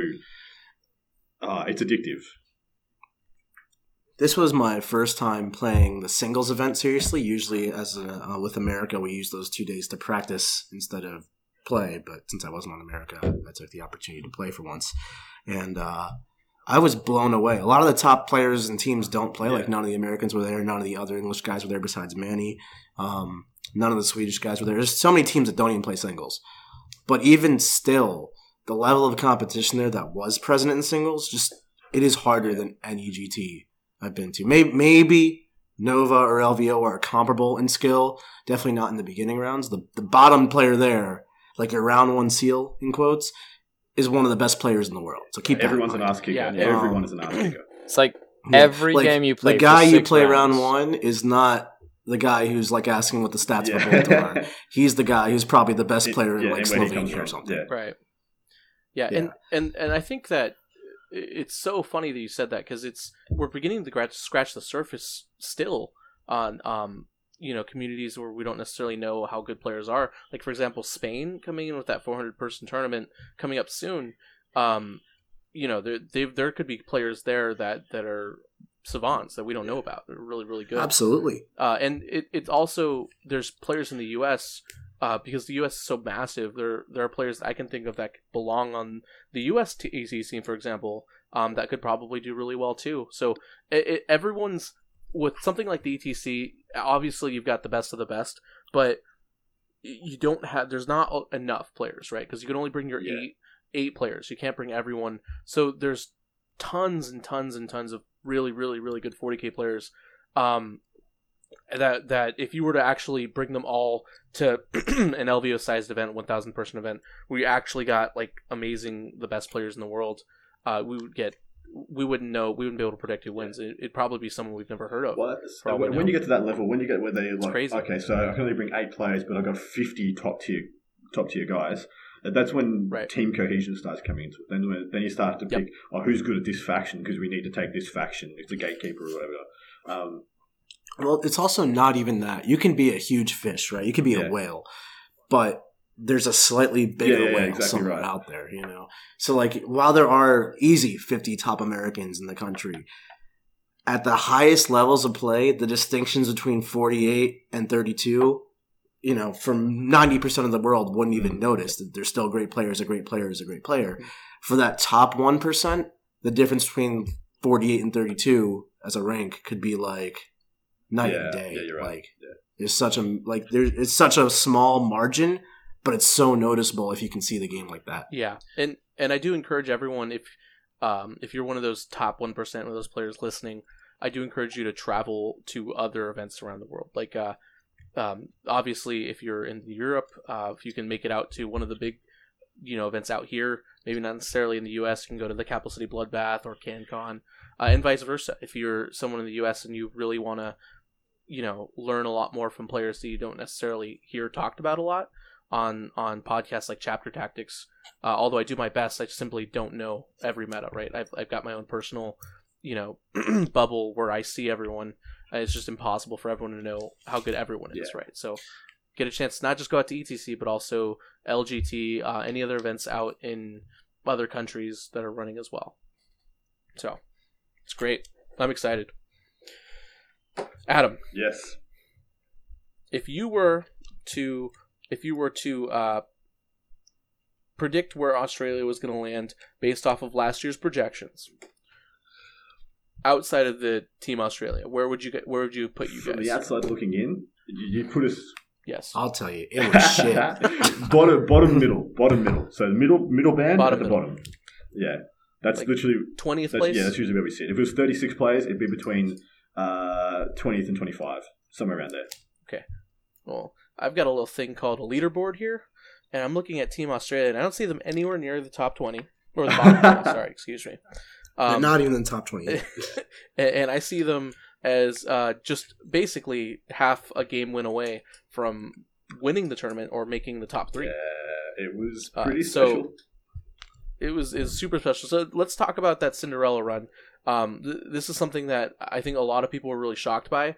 I wasn't as shocked as I knew how many good players you guys had. You guys had Liam, Matt Mersoli, yeah. obviously you, Adam. You're not a you're not a slouch. Eric Lathoris is amazing. Jeremy Martino is obviously really good, and then you've got Diffie. Um, well, he was the, he was the coach, but uh, yeah. Uh, look, so we, fair, we fair. called. I called the shot. I I called it on a couple of podcasts, saying you know watch out for Australia. We're actually serious this year. We're coming for you. Um, I did call that we were going to hit a podium, and we fell just just freaking short, which is a, a little bit heartbreaking. But at the same time, really, it's really gratifying to know that our best is as good as the best in the world. Um, uh, so we at ETC last year, um, the, the current captain, um, Peter Platel, myself, who I was just a player then, and Andrew Armstrong, who was the coach, we sat down and uh, over dinner and just randomly just started having a chat about what it would look like to take an actual Australian team that could compete at the top level. And um, we started spitballing. And then afterwards, um, Pete got voted in as, as captain for um, 2019. And he messaged me and said, hey, we're going to go for it. We're going to literally try and take the best possible team Australia can field. And we had to make a, it was really weird. Yeah, we had, we were wheeling and dealing and like headhunting all the best players we could. We, everyone in Australia knows who the, who the best players are. It's, it's pretty easy to see. And um, we started uh, getting, we had all the ducks lined up yet, and they were all signed on under the proviso that XYZ were also going to come as well. So we had five of them. We had, uh, I think it was, uh, Morris was locked away, but then there was Eric, it was Walduck, sorry, it was Eric Lutherus, Hayden Walduck, um, at the time, we had uh, Hayden Mansky, uh, we had uh, Jerry Martino, and uh, someone else, can't remember who. And they were all waiting for one of the other guys to sign up before they jump in. And then Morrisoli jumped in, and then all the ducks fell over, and all of a sudden went from having no team to the best team Australia's ever fielded, bar, bar none. No, not even come close before. Our last uh, best result, apart from this year, was 15th, and that was in Athens. I think that was 2016. And uh, so we made a commitment that now Australia going forward, we're going to come every year. We're going to field a team every year instead of every second year, is what we used to do, because it's really crazy expensive for us. The flights alone um, is usually what some of the other teams, you know, could almost provide a whole team's accommodation for one of the European countries just for one of our plane tickets. Um, so it's really, really hard for us to get a team every year. But now we've committed a team every year, and on top of that, we're going to be pushing I think we haven't we haven't talked yet because we're taking a month off, but we're thinking we're going to try again. Like we can't come this close as close as we came and not go for it all now. Oh no! I think uh, I think it's well worth your time because once you were telling me before the tournament actually started, you were like, "We're really invested. This has to happen." And you know, I remember you know we chatted a little bit before the event. It was so nice to see you guys basically just right at the top, like fighting with the best of the best. So it was really, really cool considering you guys have the weirdest yeah. and that's another thing as well. So we, we had a we had a bit to do this one. First, we, we wanted to put Australia on the map as a legitimate contender, a team to be a team and a country and a nation of 40k players to be taken seriously and respected. Another one, we wanted to shut up a lot of the doubters. Like in Australia, we have you know Eric Lethurus who goes and wins a GT with uh, pure Grey Knights, mono freaking Grey Knights. We have players playing Mega Nobz, which don't don't get anywhere near as much respect as they should. And they go and crush events. We have people killing it with mono custodes and all these other weird and wonky things. And people just look at us and go, oh, it's because their players aren't good. Well, F you guys. We're good. We're just as good as everybody else. And we might not, we might be wonky, we might be upside down, back to front, inside out, but our players are just as good. We just, we just operate on a different frequency. You guys have already disappointed me enough with the lack of kangaroo riding to work. If you guys didn't come back with the serious team next year, I would be heartbroken. Um, no, but to, to, to, be serious about it, um, we've all played at the top levels of major GTS. Maybe not Pablo. and uh, um, I've won a GT. couldn't help myself. Um, and we, England and Australia, we were yeah. there. We were the the finals essentially. The winner of that round takes all. And, and how um, close was it, dude? It was it was crazy close. It was like eighty eight to yeah, seventy two. We needed, we needed three points but to get the draw. The entire way through, it was one of the most fun rounds I've ever played. Like I was getting my ass kicked by Mega Nobz, which is just not a sentence. And um, you guys were a pleasure to play. You guys, I don't know. There was no. It was just like an honorable game. Like you Everyone, guys were yeah. pleasures. There's no one, no funny business on any table. Win, lose, draw. It was hugs and handshakes, beers all around. It was. If you guys didn't come back after this performance, I would. Well, of course we're coming back. It's just whether or not we're coming back because like well, if you didn't come back with a serious team, team to try yeah, to win it, I would be heartbroken. And, and, yeah. and, I think we are. I can't say for sure. I'll let you know in the coming months because these things, well, the burnout. Yeah, of course, life happens, is, and you know, you the burnout is real. And getting up and going again for another ETC financially is not always a thing for people. People have. I mean, I know Diffie, um, Josh Diffie, our coach. He can't come next year. He's got a young family. He can't commit to two years in a row financially. Um, I'm, I'm I'm lucky in a very lucky place. I've got a good job. I'm single. You know, got my own got my own house and stuff, I could financially commit. But um, we're going to try. We're going to try and put together another ass kicking team and come and do the best we can. Um, a couple of things. So we we got stumped a little bit at the gates. So we rock up. Australia has this um, awesome tradition, and I love that my nation has this reputation tradition as being good um, community people for ETC. We always come about four or five days early to ETC, and we help set up the event. We help put the tables out. We help put the train out. We help get everything organised so it runs. Um, and that's that's a tradition for our for our nation. Um, and we we do that mostly because it's the first time we can get every player together in the same place. It's an excuse because we're so spread out across our country and it's so big and so hard to travel. Those few days together at the start of ETC is a chance for us to galvanize and, and get on the same track and practice against each other and list tech and all these amazing things. Um, and we also help set up the event. Um, I love that that's the thing my country does. I think it's something I'm, I'm very proud of that. But uh, we were absolutely flabbergasted by the density of terrain. Like when we were setting up the tables, we kept asking, "Are you sure you want this much here? Really?" it was nuts. It was crazy. it was, I, there were tables. So Manny's playing uh, like a hundred guardsmen in a Blood Angel Smash Captain battalion, and there were multiple games where he was able to hide every single guardsman out of it was sight. ridiculous. Like in his deployment zone, not like at some point once they've all died. I played, like, it's like an starting the game. So I played my first game of singles. I played against the knight army, and he was able to hide every single one of his knights in his deployment zone, top of turn one. It was ridiculous. Yikes! It That's was actually ridiculous. Yeah, ridiculous. Um, As Genestealer Cult, I don't think I lost a single model on yeah, turn when you, one. when you didn't want to. the Twelve games yeah. I played. Yeah, uh, it's it's just crazy. So uh, that that uh, that's, that's a bit of a knowledge disparity. In Europe, apparently that's not unusual to have that density of terrain. It was still extreme for them, but it's not unusual. Um, for us, it was absurd. The, the light and medium tables were, would be considered a standard tournament table in Australia. Um, and that's their lightest tables. Yeah, I actually found that as well. Um, probably, so there's eight tables in a row. There's eight players, eight games. Um, they were ordered. number one is the super ruin heavy table. You couldn't walk three inches without seeing a ruin that blocks line of sight. And table eight was this barren wasteland that had like one ruin, two hills, and nothing else really. And it goes in cascading order: one super heavy, two slightly less heavy, eight's nothing. I think table six, which is the third from most light, is your standard Nova mm. type yeah, terrain or LVO good table type terrain. Yeah. Like two two big L's and some other stuff going on. That was table six out of eight. That's correct. Yeah, it was insane. Well, table eight, like the seven ginormous L's or something that some of these tables had, like it was crazy. That's why yeah. I said that grotesque would have been great because yeah. I could have just had like giant blocks of never dying you know.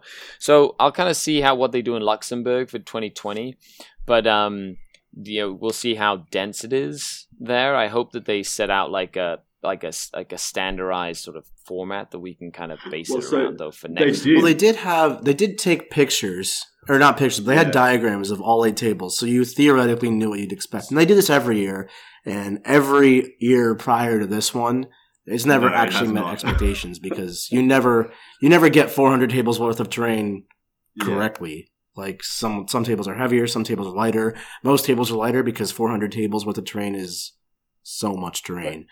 But this year they they did it. They got together. Yeah. They got they met the diagrams. The, the diagrams had, had, gave you no scope for how tall these things were. Like I didn't, I had no idea yeah. that you could hide a knight behind a single piece. It, it would say like, "Here's an L-shaped yeah. ruin," so people would assume like six, six to nine inches. Sure, six to nine probably. inches tall. That's what you just assume. Yeah, six to nine inches tall. Not I'm gonna hide knights like multiple knights with these things. uh, so. uh obviously Spain had different terrain, right? Last year, uh, what was Spain's terrain like in comparison to this year's? Was it still really dense, or was it not even? Close? Spain was more what you'd expect at a normal GT. I mean, some tables are lighter, some tables are heavier, and that's by design. But like the average table is what you'd expect the average yeah. table to be. Yeah, and that's another really interesting thing is uh, the ETC works a lot like um, how what, what FIFA does for the World Cup, right? Uh, where the the host station hosts it and kind of like TOs the event basically, yep. uh, with help, of course, obviously. Um, so it's like FIFA without the corruption. um, this is mostly mostly because there's not billions of dollars involved, but uh, not yet. No, mm. I don't know about billions. That's, not yet. Not that's, yet. Uh, that's anyways. Not yet, Pablo. Not yet. Big dreams, Nick.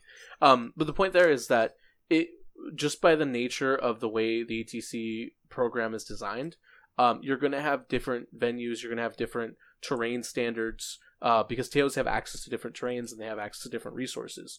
Um, so there's not you're, you're probably never going to see any like pure standardization unless you get like a giant warrior house somewhere in the middle of Europe where all the ETC terrain is held. So well, that's not necessarily true. So if you make your own terrain, yeah, you know it's a crapshoot. Right. You're cutting foam and stuff. It's never going to be accurate. But if you can find a nice sponsor who does terrain, who's willing to work with the ETC leadership and provide the terrain for the event, you know, if they're a company that produces terrain, their terrain is going to be the mm-hmm. same through and through, yeah. just like Frontline Gaming's terrain. If you buy the Tau table 400 times, it's going to be the same t- Tau table 400 times, yeah. you know. Just a company that'll do that is how you would have to get that done. You just need the company a company to step up and also be able to ship to somewhere around the world. It's just it, it's a tough. It, I agree with you, Nick. It's a tough ask, but that would be how you do it. Yes, I agree. And um, so uh, it'll be interesting to see where the ETC meta is next year with in regards to the terrain and everything. But that's super interesting. I love all this stuff. Now, uh, I want to kind of talk about the ETC in general and uh, and team tournaments in a broader sense. So I've got a team tournament coming up at the end of the month. This will be the last kind of question round of questions. I've got a, a team tournament coming up in the middle of September, and it's a five person team tournament. And so obviously the ETC is eight people. The ATC is five. Uh, some are three Pearson team tournaments. Do you? Where's the sweet spot? Is it is eight people the right amount, or is eight people only reserved for the ETC? And should it be five person tournaments? Uh, where do you guys personally fit on that? Because as we get more team tournaments, we're going to have to hit a standard, right? It's either personally, eight, I think five. eight is the number. Okay. Uh, I've tried ATC many times, obviously. Um, and I've even tried the three man team formats. Three man isn't even a mm-hmm. pairings process. Three man is yeah. just playing three games and taking the sum. Five man, you get a bit more freedom with it. Um, there is a bit of pairings. There's logic to it, but it's still, you know. So basically, the five way it works out, like two, two. You get to pick yeah, two things, and then, and then yeah. So, so five man, the way it works out is basically one of my guys defends, he gets attacked. That's a match. One of your guys defend, he gets attacked. That's a match. Then you do it again, and then your last person is the is leftovers. So you basically get to choose two matches. Your opponent gets to choose two matches, and one is mm-hmm. leftovers. In and also odd number versus even number is really important because in an even number system, there's not really that this is what's going to be left at the end. I mean, that does happen. The eighth match is technically left at the end, but it's more, it breaks down evenly, so you don't get that. So with eight players, each team gets three decision points. One person's defending, one person's attacking. Same thing. Then you have a whole another mini game going on, which is like, who are they going to save for those last two matches? Because those last two matches don't really get to be chosen. They're almost forced. So picking which ones get forced is its own system. Hmm. So that's not a thing that's ever experienced in an odd man team format. I think even is more important to be than number of players but eight feels a lot more tactically yeah. deep than five. Well, I think so. Well, the amount of pairings that you can, like, the amount of different combinations you can have with eight different sets is like fourteen thousand or something like that. Like the amount of or twelve thousand. I know it's like a crazy big number. What would it be? Is it eight? Yeah, to the eighth? Eight, yeah. It's you know, yeah, it's it's eight, uh, eight sets. Are you talking about no, for one for one team eight. versus team pairings? Yeah, like how many different possible iterations? Don't ask how the economy works. no, no, it's not just sixty four. Yeah, I don't, I don't know. this is where that the fingers and toes come out again. Well, while someone in the chat is already beating us to yeah. it right now, they're they're physically typing it in the YouTube comment section, copy, and they're going to copy and paste it as soon as the episode comes out. I guarantee it. Well, you also have to factor in because we're going to make it more complicated. It's not just person versus person, army versus army. There's board choice. So um, that also factors in a lot more with eight boards yeah. instead of five. With five boards, you basically have one light board, three medium yeah. boards, and a heavy board. With eight, you kind of get this weird in between or extra. So the Tau army, for example, as a defender, gets to pick its board. So a Tau army who's first defending is much more potent than a Tau army say towards the end when there's only well, heavy tables left because Tau Army first defending gets to pick that table with like a tree on it and shoot with. Well, I was about to say, Nick, when I, when I was but, talking about the terrain before, it, um, it really usually in years gone by the terrain hasn't been the massive like your first defender maybe is the is really important that they get to pick their table. We found when we rocked up and saw the terrain this year, we had to like pre-plan the first two to sometimes three because oh, we're just like sure. holy crap. So it was it actually created this whole dichotomy. So we brought nine yeah, broadsides, yeah, yeah, fully prepared to be like this guy's first defending every round. every round. He's there's no terrain. Someone's going to have to deal with this. And then we ran into these issues because some teams would be able to counter nine broadsides even without a piece of terrain on the table. Like they're just their list would be weird and some two things would counter it. So we couldn't just first defend with him; he would lose anyway. But then we had to look at it and be like, do we first defend, take the loss, but pull one of these armies yeah. out of it, or do we accept that he's not going to get the open board, probably lose because nine broadsides don't function when they have to deal with terrain, and then you know that just sucks. So it's not just you have a strategy. Your strategy has to be malleable, and you have to come up with those right decisions in the moment, and that's way more exemplified in an eight man team than a five man. Do you think six man teams might be might be fair? Yeah, six might be a good number because again, it hits that yeah. even number mark which I was talking about, right? And it's it's larger than five. um, I definitely think six makes more sense yeah. than seven if I had to choose. Yeah. I haven't tried six, so I don't know if it's still enough to reach like an actual decision tree kind of making process as opposed to just like binary decision choices. And um, 10, yeah, 10 is just ridiculous. Do not do. 10, 10 is too many. I definitely would not go past eight.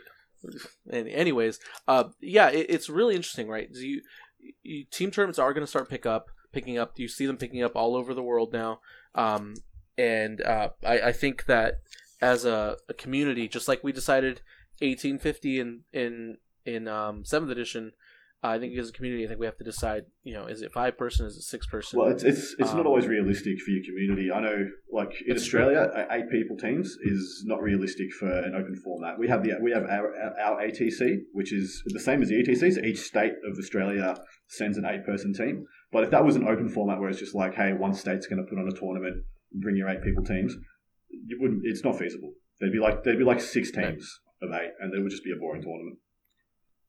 Yeah, so, um, eight person teams is also more logistically challenging on the actual team members because life happens and like even on ATC with five man teams and even GTs with top players who usually don't miss GTs, you know, Things, yeah, your happens. mom, God forbid something yeah, happened or, something or your wife or whatever, some life happens and someone has to drop because life comes first and all of a sudden you're not, if it's a singles event, okay, I didn't show up, the end. Yeah. If it's a team event, and I find out three days before, and my team yeah. is screwed, and they have to scramble, yeah. and that's not where you want to. And everyone's already bought so, flights, everyone's already paid for accommodation. That's a lot of money that yeah, might not be had a purpose now.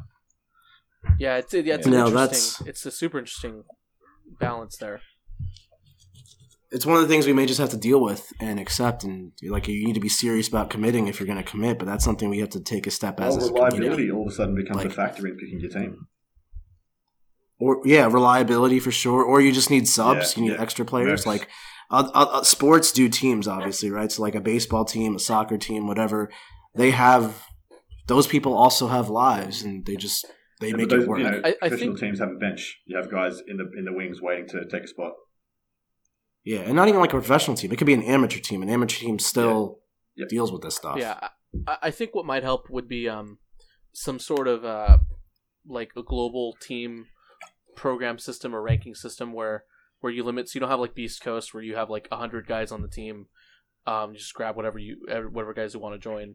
Um, you'd have like ten guys, and then you can only sign up for a team tournament with those ten guys. So, but then then you're talking about a whole new system yeah. With, with, yeah. Anyways, um, it's just super. I just wanted to get your guys' uh, point on that. Scar, do you have anything else you want to add to that? Not really. I think it, that's pretty much covers the, the, the main gist of it. Like personally, I, I think I think eight. I think eight was. I'm not a big talker, Mister Mister Nick. Come on, no. Um, I uh, I think eight eight players is the sweet spot. I think five is the minimum you should go to, and then and then eight is probably is like the best. I once tried running a three man team tournament, ATC, ETC style, at uh, my local store. So we had six teams of three because that's all my store could handle, and it was so mm. boring. like it was fun because you're playing 40k, but it was it was a team event in the loosest yeah. sense of the term. Hey, that was my only GT win. Was, uh, Brett Perkins and Matt. Ro- oh, so you have been on the top table. Yeah, I am sorry. Well, Pablo. I got carried by at the time two of the best players in the world. But um, anyways, moving on uh, to the end of the podcast. So, uh, the, that's it. Um, were there any final comments that you guys wanted to add about ETC or anything before we move on to the the ending yeah, segment? I've got. Uh, I just so there was this perception with Australia that we weren't going to get a lot of support and that we were going to be there's a bit of a tall poppy syndrome in Australia where if people try and achieve too much, uh, they kind of get cut down. And I just wanted to say thank you so much to everybody who supported Team Australia. We were absolutely blown away, knocked down. Like at the end of every day of gaming, I'd look at my phone and I'd have eight to 20 people who've messaged me saying, good job, keep it up. And these are international people all over the world just saying, hey, well done. We're so proud of you guys. I just want to say thank you to everybody who supported our team. We love you. And, um, you guys, you guys are what is amazing about this community, and thank you so much. Well, I, I hate to burst your bubble, Adam, but it was actually just Peter and Val making different accounts. New accounts. Uh, we're going to pump up, pump up Adam's tires. We're going to keep him going. He needs the mojo. um, no, but but joking aside, I, I was one of those people rooting for you guys. Uh, I think I, I also just wanted everyone to have a good mm. time. But yeah, great great job, Adam. Uh, you guys got a good yeah. team going over there. I think I experienced that last year when America won and I was on the mm. American team it felt like like you would check your phone there'd be people from all over the world yeah, messaging you and stuff and just congratulating you and rooting you on. It felt like you were the good guys and i feel like that was australia this year so uh, like good job guys. It was awesome. All right. All right. So uh, for those of you who are new at the end of every episode we open the floor to questions from our patrons. Um, so if you want to ask questions to the guests myself or any of the co-hosts on the podcast all you have to do is go to patreon.com give us a donation, patreon.com slash chapter tactics, uh, and then you get to ask questions at the end of every episode. So, the first question is going to be from uh, Mr. Nikhil Sina. Uh, what unique lists, what unique lists from other countries at the ETC stood out to you or surprised you with their performances? So, uh, open open council if you want to a- answer this, but I would like to add, don't talk about a list from any of the three teams that we were on or, or any of the teams you uh, try to keep it like really unique. Cool. The Salamander yeah, Brigade. You picked, you picked, mine already. Oh, dude, it's so good. I'm I, have been on the Salamander. I played against it in singles, and I, I, played against the guy before. Like I said, like guys, you've not even heard of these players, but they're some of the best in the world. This guy's name is Pelone. I don't know his last name.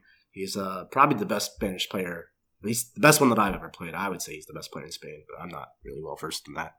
Um, played him last year at ETC. Um, he was playing Chaos. I was playing Ynnari he was running some weird chaos shit too. He's, he's a weird player. He had like Tzaangors and Rhinos and stuff. Um, and this year, he shows up with a Salamander Brigade, a little bit of Dark Angels, and Castellan Crow. Just YOLO, why not take Crow? It's a Russell I got Crow. He's throwing flames. Go ahead, man. So I'm playing him, and I'm like, I respect him as a player. I've already I've met him. We're undefeated at this point. We're both sitting on 40 out of 40 battle points in the singles. We're first, second place. Like this is going to be a real game despite it being a salamander brigade. Um, I'm like kind of pissing myself. Like like I like I I feel like his army's horrible. I know it's not horrible, which means I know I'm missing something, and that's never where you want to feel against a top player. Um, so he's also very on edge because I'm playing Gene Genestealer Cult, and he he thinks Gene Genestealer Cult is like really good because it is, and he's like shit. I'm gonna lose to Genestealer Cult because they're tricky, and I'm like shit. I'm gonna lose to Salamanders because I don't know what it does. So it's really awkward and he just drives up towards me, like no cares given, just drives in the middle of the board. My army's in blips. So I ask him probably 3,600 times. I'm like, so your whole army has moved. Nothing can move again. I know what it does. It's freaking Space Marines. Um, he's like, yeah, yeah, no, it's here, it's here, it's here. I'm like, there's no indirect fire because there just isn't. He's like, yeah, yeah, yeah, no, no, no, no. And I'm like, and I can move this blip to right in front of you behind this wall, and you can't do anything about it and the next turn my aberrants are gonna walk six inches and charge you, fight twice, and table you. And he's like, "Yeah, it's gonna be a quick one." And I'm like, "Okay." And I very, very, very cautiously, wearily move these blips so the aberrants set themselves up behind this wall and everything. And then he's like, "Okay, I need a smoke break." So he comes back like five minutes later. It's a very relaxed game, and I buy him a beer. He buys me a beer. It's great times. And he's sitting there thinking for like a solid five minutes. It's still his turn. It's his psychic phase. And he's just thinking. And I'm like, okay, he's trying to figure his way out of this. I don't know if there's a way out of this. I hope there isn't, because then I missed it. So he freaking takes Crow, this piece of shit, and he teleports him with Gate. His only Grey Knight teleports him with Gate across the table. And I'm like, what the hell does Crow do? And he's like, he has a lot of attacks. Every time he wounds something, he gets another attack. I'm like, what's the stats? He's like, strength four. I'm like, AP, damage, that kind of thing. He's like, no. I'm like, okay, so I'm getting punched by Space Marines. This is not so bad. So he rolls his nine inch charge. He fails. And I think about vecting it because he rolled an eight. He's got like a six and a two. And I'm like, this is stupid. I'm not wasting my vect on fucking Crow. So he re-rolls the two with command point. He makes it. Fights my aberrants. Kills like three of them, which is a little high, but whatever. I'm like, okay, it's annoying. So I kill him. He fights when he dies. Not with a strat, Does- with just just, does it, yeah. rules. He naturally fights when he dies. Kills two more aberrants. I'm like, what the fuck's going on here? Just lost five aberrants. Okay, at least it's over. Then he's like, I'm going to use CP, this go stratagem to fit when I die. Yep. And I'm like, absolutely not. I'm not losing eight aberrants off this and do losing to morale. So I vect his fight when he dies, which I could have just avoided this whole thing if I vected that CP reroll. So, okay, I vect it. Great. Crow's dead. Take a morale chest. Roll six. Great. Lose four more aberrants. Have to reroll that. I pass it. Okay. And, uh, that that's pretty much the end of the story. Then I went on to table him because Genestealer cult is broken. But fucking Castellan Crow made me made me poopy pants for a little bit there. This is a weird list. I looked this list up. This is a Grey Knights, Dark Angels, Salamanders list. Uh, the brigade is the most minimum random brigade with like two captains on bikes of the Tech Marine uh, for your tr- HQs, scouts um, with missile launchers, and that's it. Six scouts with missile launchers. One guy dice. in each squad had a Yeah. sniper rifle. Excuse you. Hey, that one sniper rifle. Uh, excuse It me. rerolls to hit and Doesn't mess wound. It's up. legit. I'm sorry. Excuse me. One, the scout sergeant had the sniper rifle. Three attack bikes. Three, uh, s- u- two units of four servitors. One unit of two company veterans with storm shields, and then three hunters. That was the salamander brigade. Ferocious, just intimidating. Three hunters. The, the The hunters were very clever. Yeah. I was very That's just pleased. 'cause with they're that. hard to hunters kill, yeah. can. Yeah. The hunters are Yeah. toughness eight, and they're like the, the cost of a rhino, and they literally just drive and they stand in front of the characters and like shit. Uh, and then he's got uh, Dark Angels Ravenwing with Samael and the Talon Master, uh, of course, because they're the best thing Dark Angels have, I think, in my opinion. Uh, three Ravenwing attack bikes to f- figure out that Outrider attachment, and then the um, weird S- Adeptus Astartes Supreme Command detachment with Crow, Tigurius Captain on a bike, and some servitors. No, I think. Uh, correct me if I'm wrong. I think if you have an Adeptus Astartes, I don't think you get access to the Grey Knight stratagems. He had no he had no stratagems, but he had he had no Grey Knight stratagems. Oh, but but the the Space Marine is, uh, stratagems Adept- yeah, affect Adeptus Astartes, and everything is Right, Adeptus including Castellan Crow. There you He's go. fighting around the Crow- world. So Crow was just there just to to do weird things. I actually asked him. I asked him, "Why do you have Crow after the game?" Because I was, I was like, obviously he did God's work in this one, but I assume you didn't take Crow to teleport across the field in nine inch charge aberrants. And then he was like, "No, but he is an aberrant and acolyte answer." I was like, "Wait, actually?" He's like, "Yeah, you come in and you you fight me, whatever. You wrap a scout or who you do what you do, and then Crow walks in there and does what he does without the nine inch charge. He just walks into you. I'm like, that would work. Hmm. Mm. Yeah, it's very clever. He's eighty points too. It's It's cheap cheap. chips. Yeah, I'm not gonna lie. I've come home and written quite a few lists Well, for I've, Crow. I, I wrote one All with right. him and the um, Emperor's Champion in it because they're the dual purpose. The Emperor's Champion can go after the characters, Crow goes after the Acolyte bombs. Oh, I love the Emperor's He's champion. He's so 75 points, sneaky. man. He's a boss. Yeah. Well, absolutely. actually, in the new Space Marine Codex, just the regular company champion that has a uh, has a um, a combat shield that can now be the Shield Eternal Mm. as well. So you can actually have a three up invul Ooh, company. champion. spicy. All right. Uh, I think we're gonna. I think we're gonna. Uh, I think Nick blew it away. Blew I've got, of so I've got water. one I want to mention, but I don't want to go over time. Sure. Um, it's the, the Sure, Foot sure. Eldar, the Foot Mixed Eldar army had 30, Uh-oh. 30 players, 30 Harlequin players, um, a bunch of Wracks, uh, a bunch of Kabalite warriors. Uh, really wonky, and What team was um, this? Russia had this, and I'm, I think Oh, yeah, yeah, I think Russia had it. Poland or one of the other top teams might have had it as well. But as soon, I, I we looked at it when we were looking at um, lists, and we were like, "This thing makes no sense. It's garbage." We got there and looked at the terrain, and we are like, "Holy shit! This makes all the sense in the world. It's amazing." so right on. The the player who played it on Russia, his name's Alexander something Russian. Um, he is widely renowned as one of the he top is players in the world. I watched him play against um, Liam Hackett, the guy, the Mechanon player, and um, they had an absolute amazing game, which was like I think only won by two or three points by the Harlequin player, but it was it was really really good. Yeah. All right. Um. uh, Forrest wants to know, patron Forrest wants to know, uh, going into the new Marine meta, what factions are going to be the biggest winners and losers? Uh, and so I want to open this up to Scary first. Uh, you don't need to list all the factions comprehensive, just kind of like the biggest winner, the biggest loser, in your opinion. Uh, like in terms of because of the Space Marines yes. appearing in so the meta. the new Marine meta. Quote, so, quote. Okay, I'm gonna say Disintegrators still win big. Yeah. Against new Marines, even though all and the stuff has three wounds now. Yeah, whatever. then the shredders will finish off the extra wound. But disintegrators are still like a marine's worst nightmare. I agree. Yeah, a lot of Primaris Marines running around, a lot of disintegrators yeah, running around. So I think Dark Eldar still have a, a good, like a, they're still good against Space Marines. Um, the biggest loser I'd want to say would be like Orks or Genestealer Cult, anything that's like a horde based meta that because of the infiltrators and the ability of Space Marines to like just shoot you with a million bolter shots from very far away. I actually think Orks made out pretty oh, okay. Um, similar reasons to Disintegrators. Shock Attack Gun and 18 Smasha Guns could not care less about bolter shots, and they pick up Marines like well, no one's business. Say, that said, my gene stealer cult, very I was going to say Demons are going to be very sad. Those one unit infiltrators just turns off all the Bloodletter and Tzaangor bombs, and then well, actually, that and, and Null Zone. New Null Zone is going to make demons uh, it's, cry. It's going to be so sad. Yeah. Right on. All right. Um, uh, Ross wants to know: Is Australia six months ahead of the meta, and are Aussies secret genius? So technically, we're about fourteen hours ahead of the meta, but we're upside down, back to front, in a different dimension. So, yeah. and most of and like 80 percent eighty percent of our population is drunk as well. So, yeah, you do the math yourself. But no, I, we're not. So I don't think there is such a thing as ahead or behind of the meta. There's just, uh, like I said before, different frequencies it's all the same. It's all being broadcast on a radio, but you just listen. We're listening to different music or some shit. Um, it's very much polarized by the density of population, the amount of top tier players per per capita.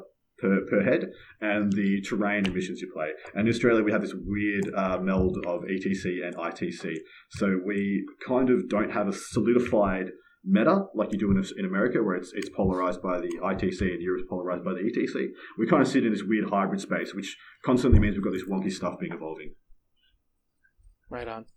All right. Uh, Chris wants to know uh, what are your personal thoughts on six game tournaments? Uh, should they be for larger big name events, or should more and more tournaments move to six games? I think tournaments should always have one more round than is necessary to determine one true hmm. undefeated mm. player. So if you have 128 people, it should be traditionally a seven round tournament. I would like that one to be an eight rounder and just keep that going. Now, of course, logistics and, and people's happiness factor in, I guess, but in a perfect world, yep. I think you want so that, that you could have round. you could lose one game and still yeah. come win it. And it's also like just totally randomly, like I got paired with Jim Vesal round two because things happen. What a way to have your finals round two potentially. Yeah, hmm. that's not what anyone wants. It just lets you create that average. Yeah. Uh, I, I think I'm personally in agreement with Nick. Um, although, from what I've seen, what I experienced, the more competitive you are, the more rounds you want. The less competitive you are, the less rounds. Yeah, I, I, I, think the uh, definitely the optimum round per number thing is only going to happen when we get a pro tour when we get a professional level events, then we can afford to be like, okay, so no, you don't. No one has to go to work on Friday or Monday. We can just have as many rounds as we get people. Yeah. Well, we're we're kind of yeah. getting there. That Atlanta tournament with the five thousand dollar cash prize. I think it's one hundred forty four people and it's nine rounds. Yep. Like you only technically need seven and change yep. rounds for that one. Well, I, yeah. I well, do. I do so, like the the shadow round concept. Um, which is essentially what they had at ETC this year. They had a five, they had five round event with a trigger for a sixth round if there was no clear winner. I like that idea. And then if you, if needs be, like everyone who's not in contention, just drop and get some popcorn and watch the last like watch the top tables. Yeah. Yeah. All right. and then finally, uh, Elto wants to know which best what's the best setup for Lord Discordant suggestions. Um, aggressive with the Flawless Host, defensive with Alpha Legion, Red Corsairs. Flawless host. Just Flawless throw host attacks at people. Sure. Don't pretend you're going to do anything I, else. I, I, like the idea of making a list where you've got both. Like maybe one super defensive and like one one linebacker and sorry, what are the def- what are the guys up the front in the NFL? The defensive yeah, lineman? one defensive lineman and two guys to go punch face in, whatever those are called. I will say though that if you're going to do um, flawless host, make sure you have the mirror as well, and give them flamers so they can advance and shoot. The freaking mirror is so mm. good. That mirror is ridiculous. Right on. All right, that is it. That is it for the episode. Thank you so much, guys, for coming on. if you're listening to this, uh, check out the Iron Halo. They're an official sponsor of the podcast. The Iron Halo will be held in Bartlesville, Oklahoma, and it's coming up very soon. So check that out and sign it up if you're going to be in the area and you're looking for a great event. Also, Rum Runner Wargaming is offering up awesome conversions and custom display board needs.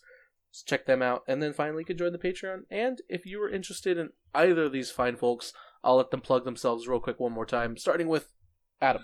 Uh, down under pairings, down on network. Look look up for down under pairings on your next event. Um, we're very very flexible. We can accommodate any game, any game system, any scoring rubric that you have. Please hit us up. Um, down under network, we're creating a lot more content now that ETC is over. Uh, we'll be having our own podcast coming out sooner rather than later. Hopefully within the next uh, couple of months, and I'm, I'm, sure I'll let Pablo know about that. But please jump on our Patreon if you like what we do. Tune into EastCon uh, this coming weekend. We'll put the times up on our Facebook page. Give us a like so you can stay in touch. Over to you, Scary. That was fast. Well, that like was definitely an earful. If you all speak kangaroo, you will have gotten that. Um, love you, I love Adam. You um, Sorry. So, I am Scary, your resident Dark Eldar player, or however I know more about other armies as well, because I play Black Templars and Talon and some Sisters of Battle and stuff. So uh, you can check me out mostly on YouTube at Scardcast.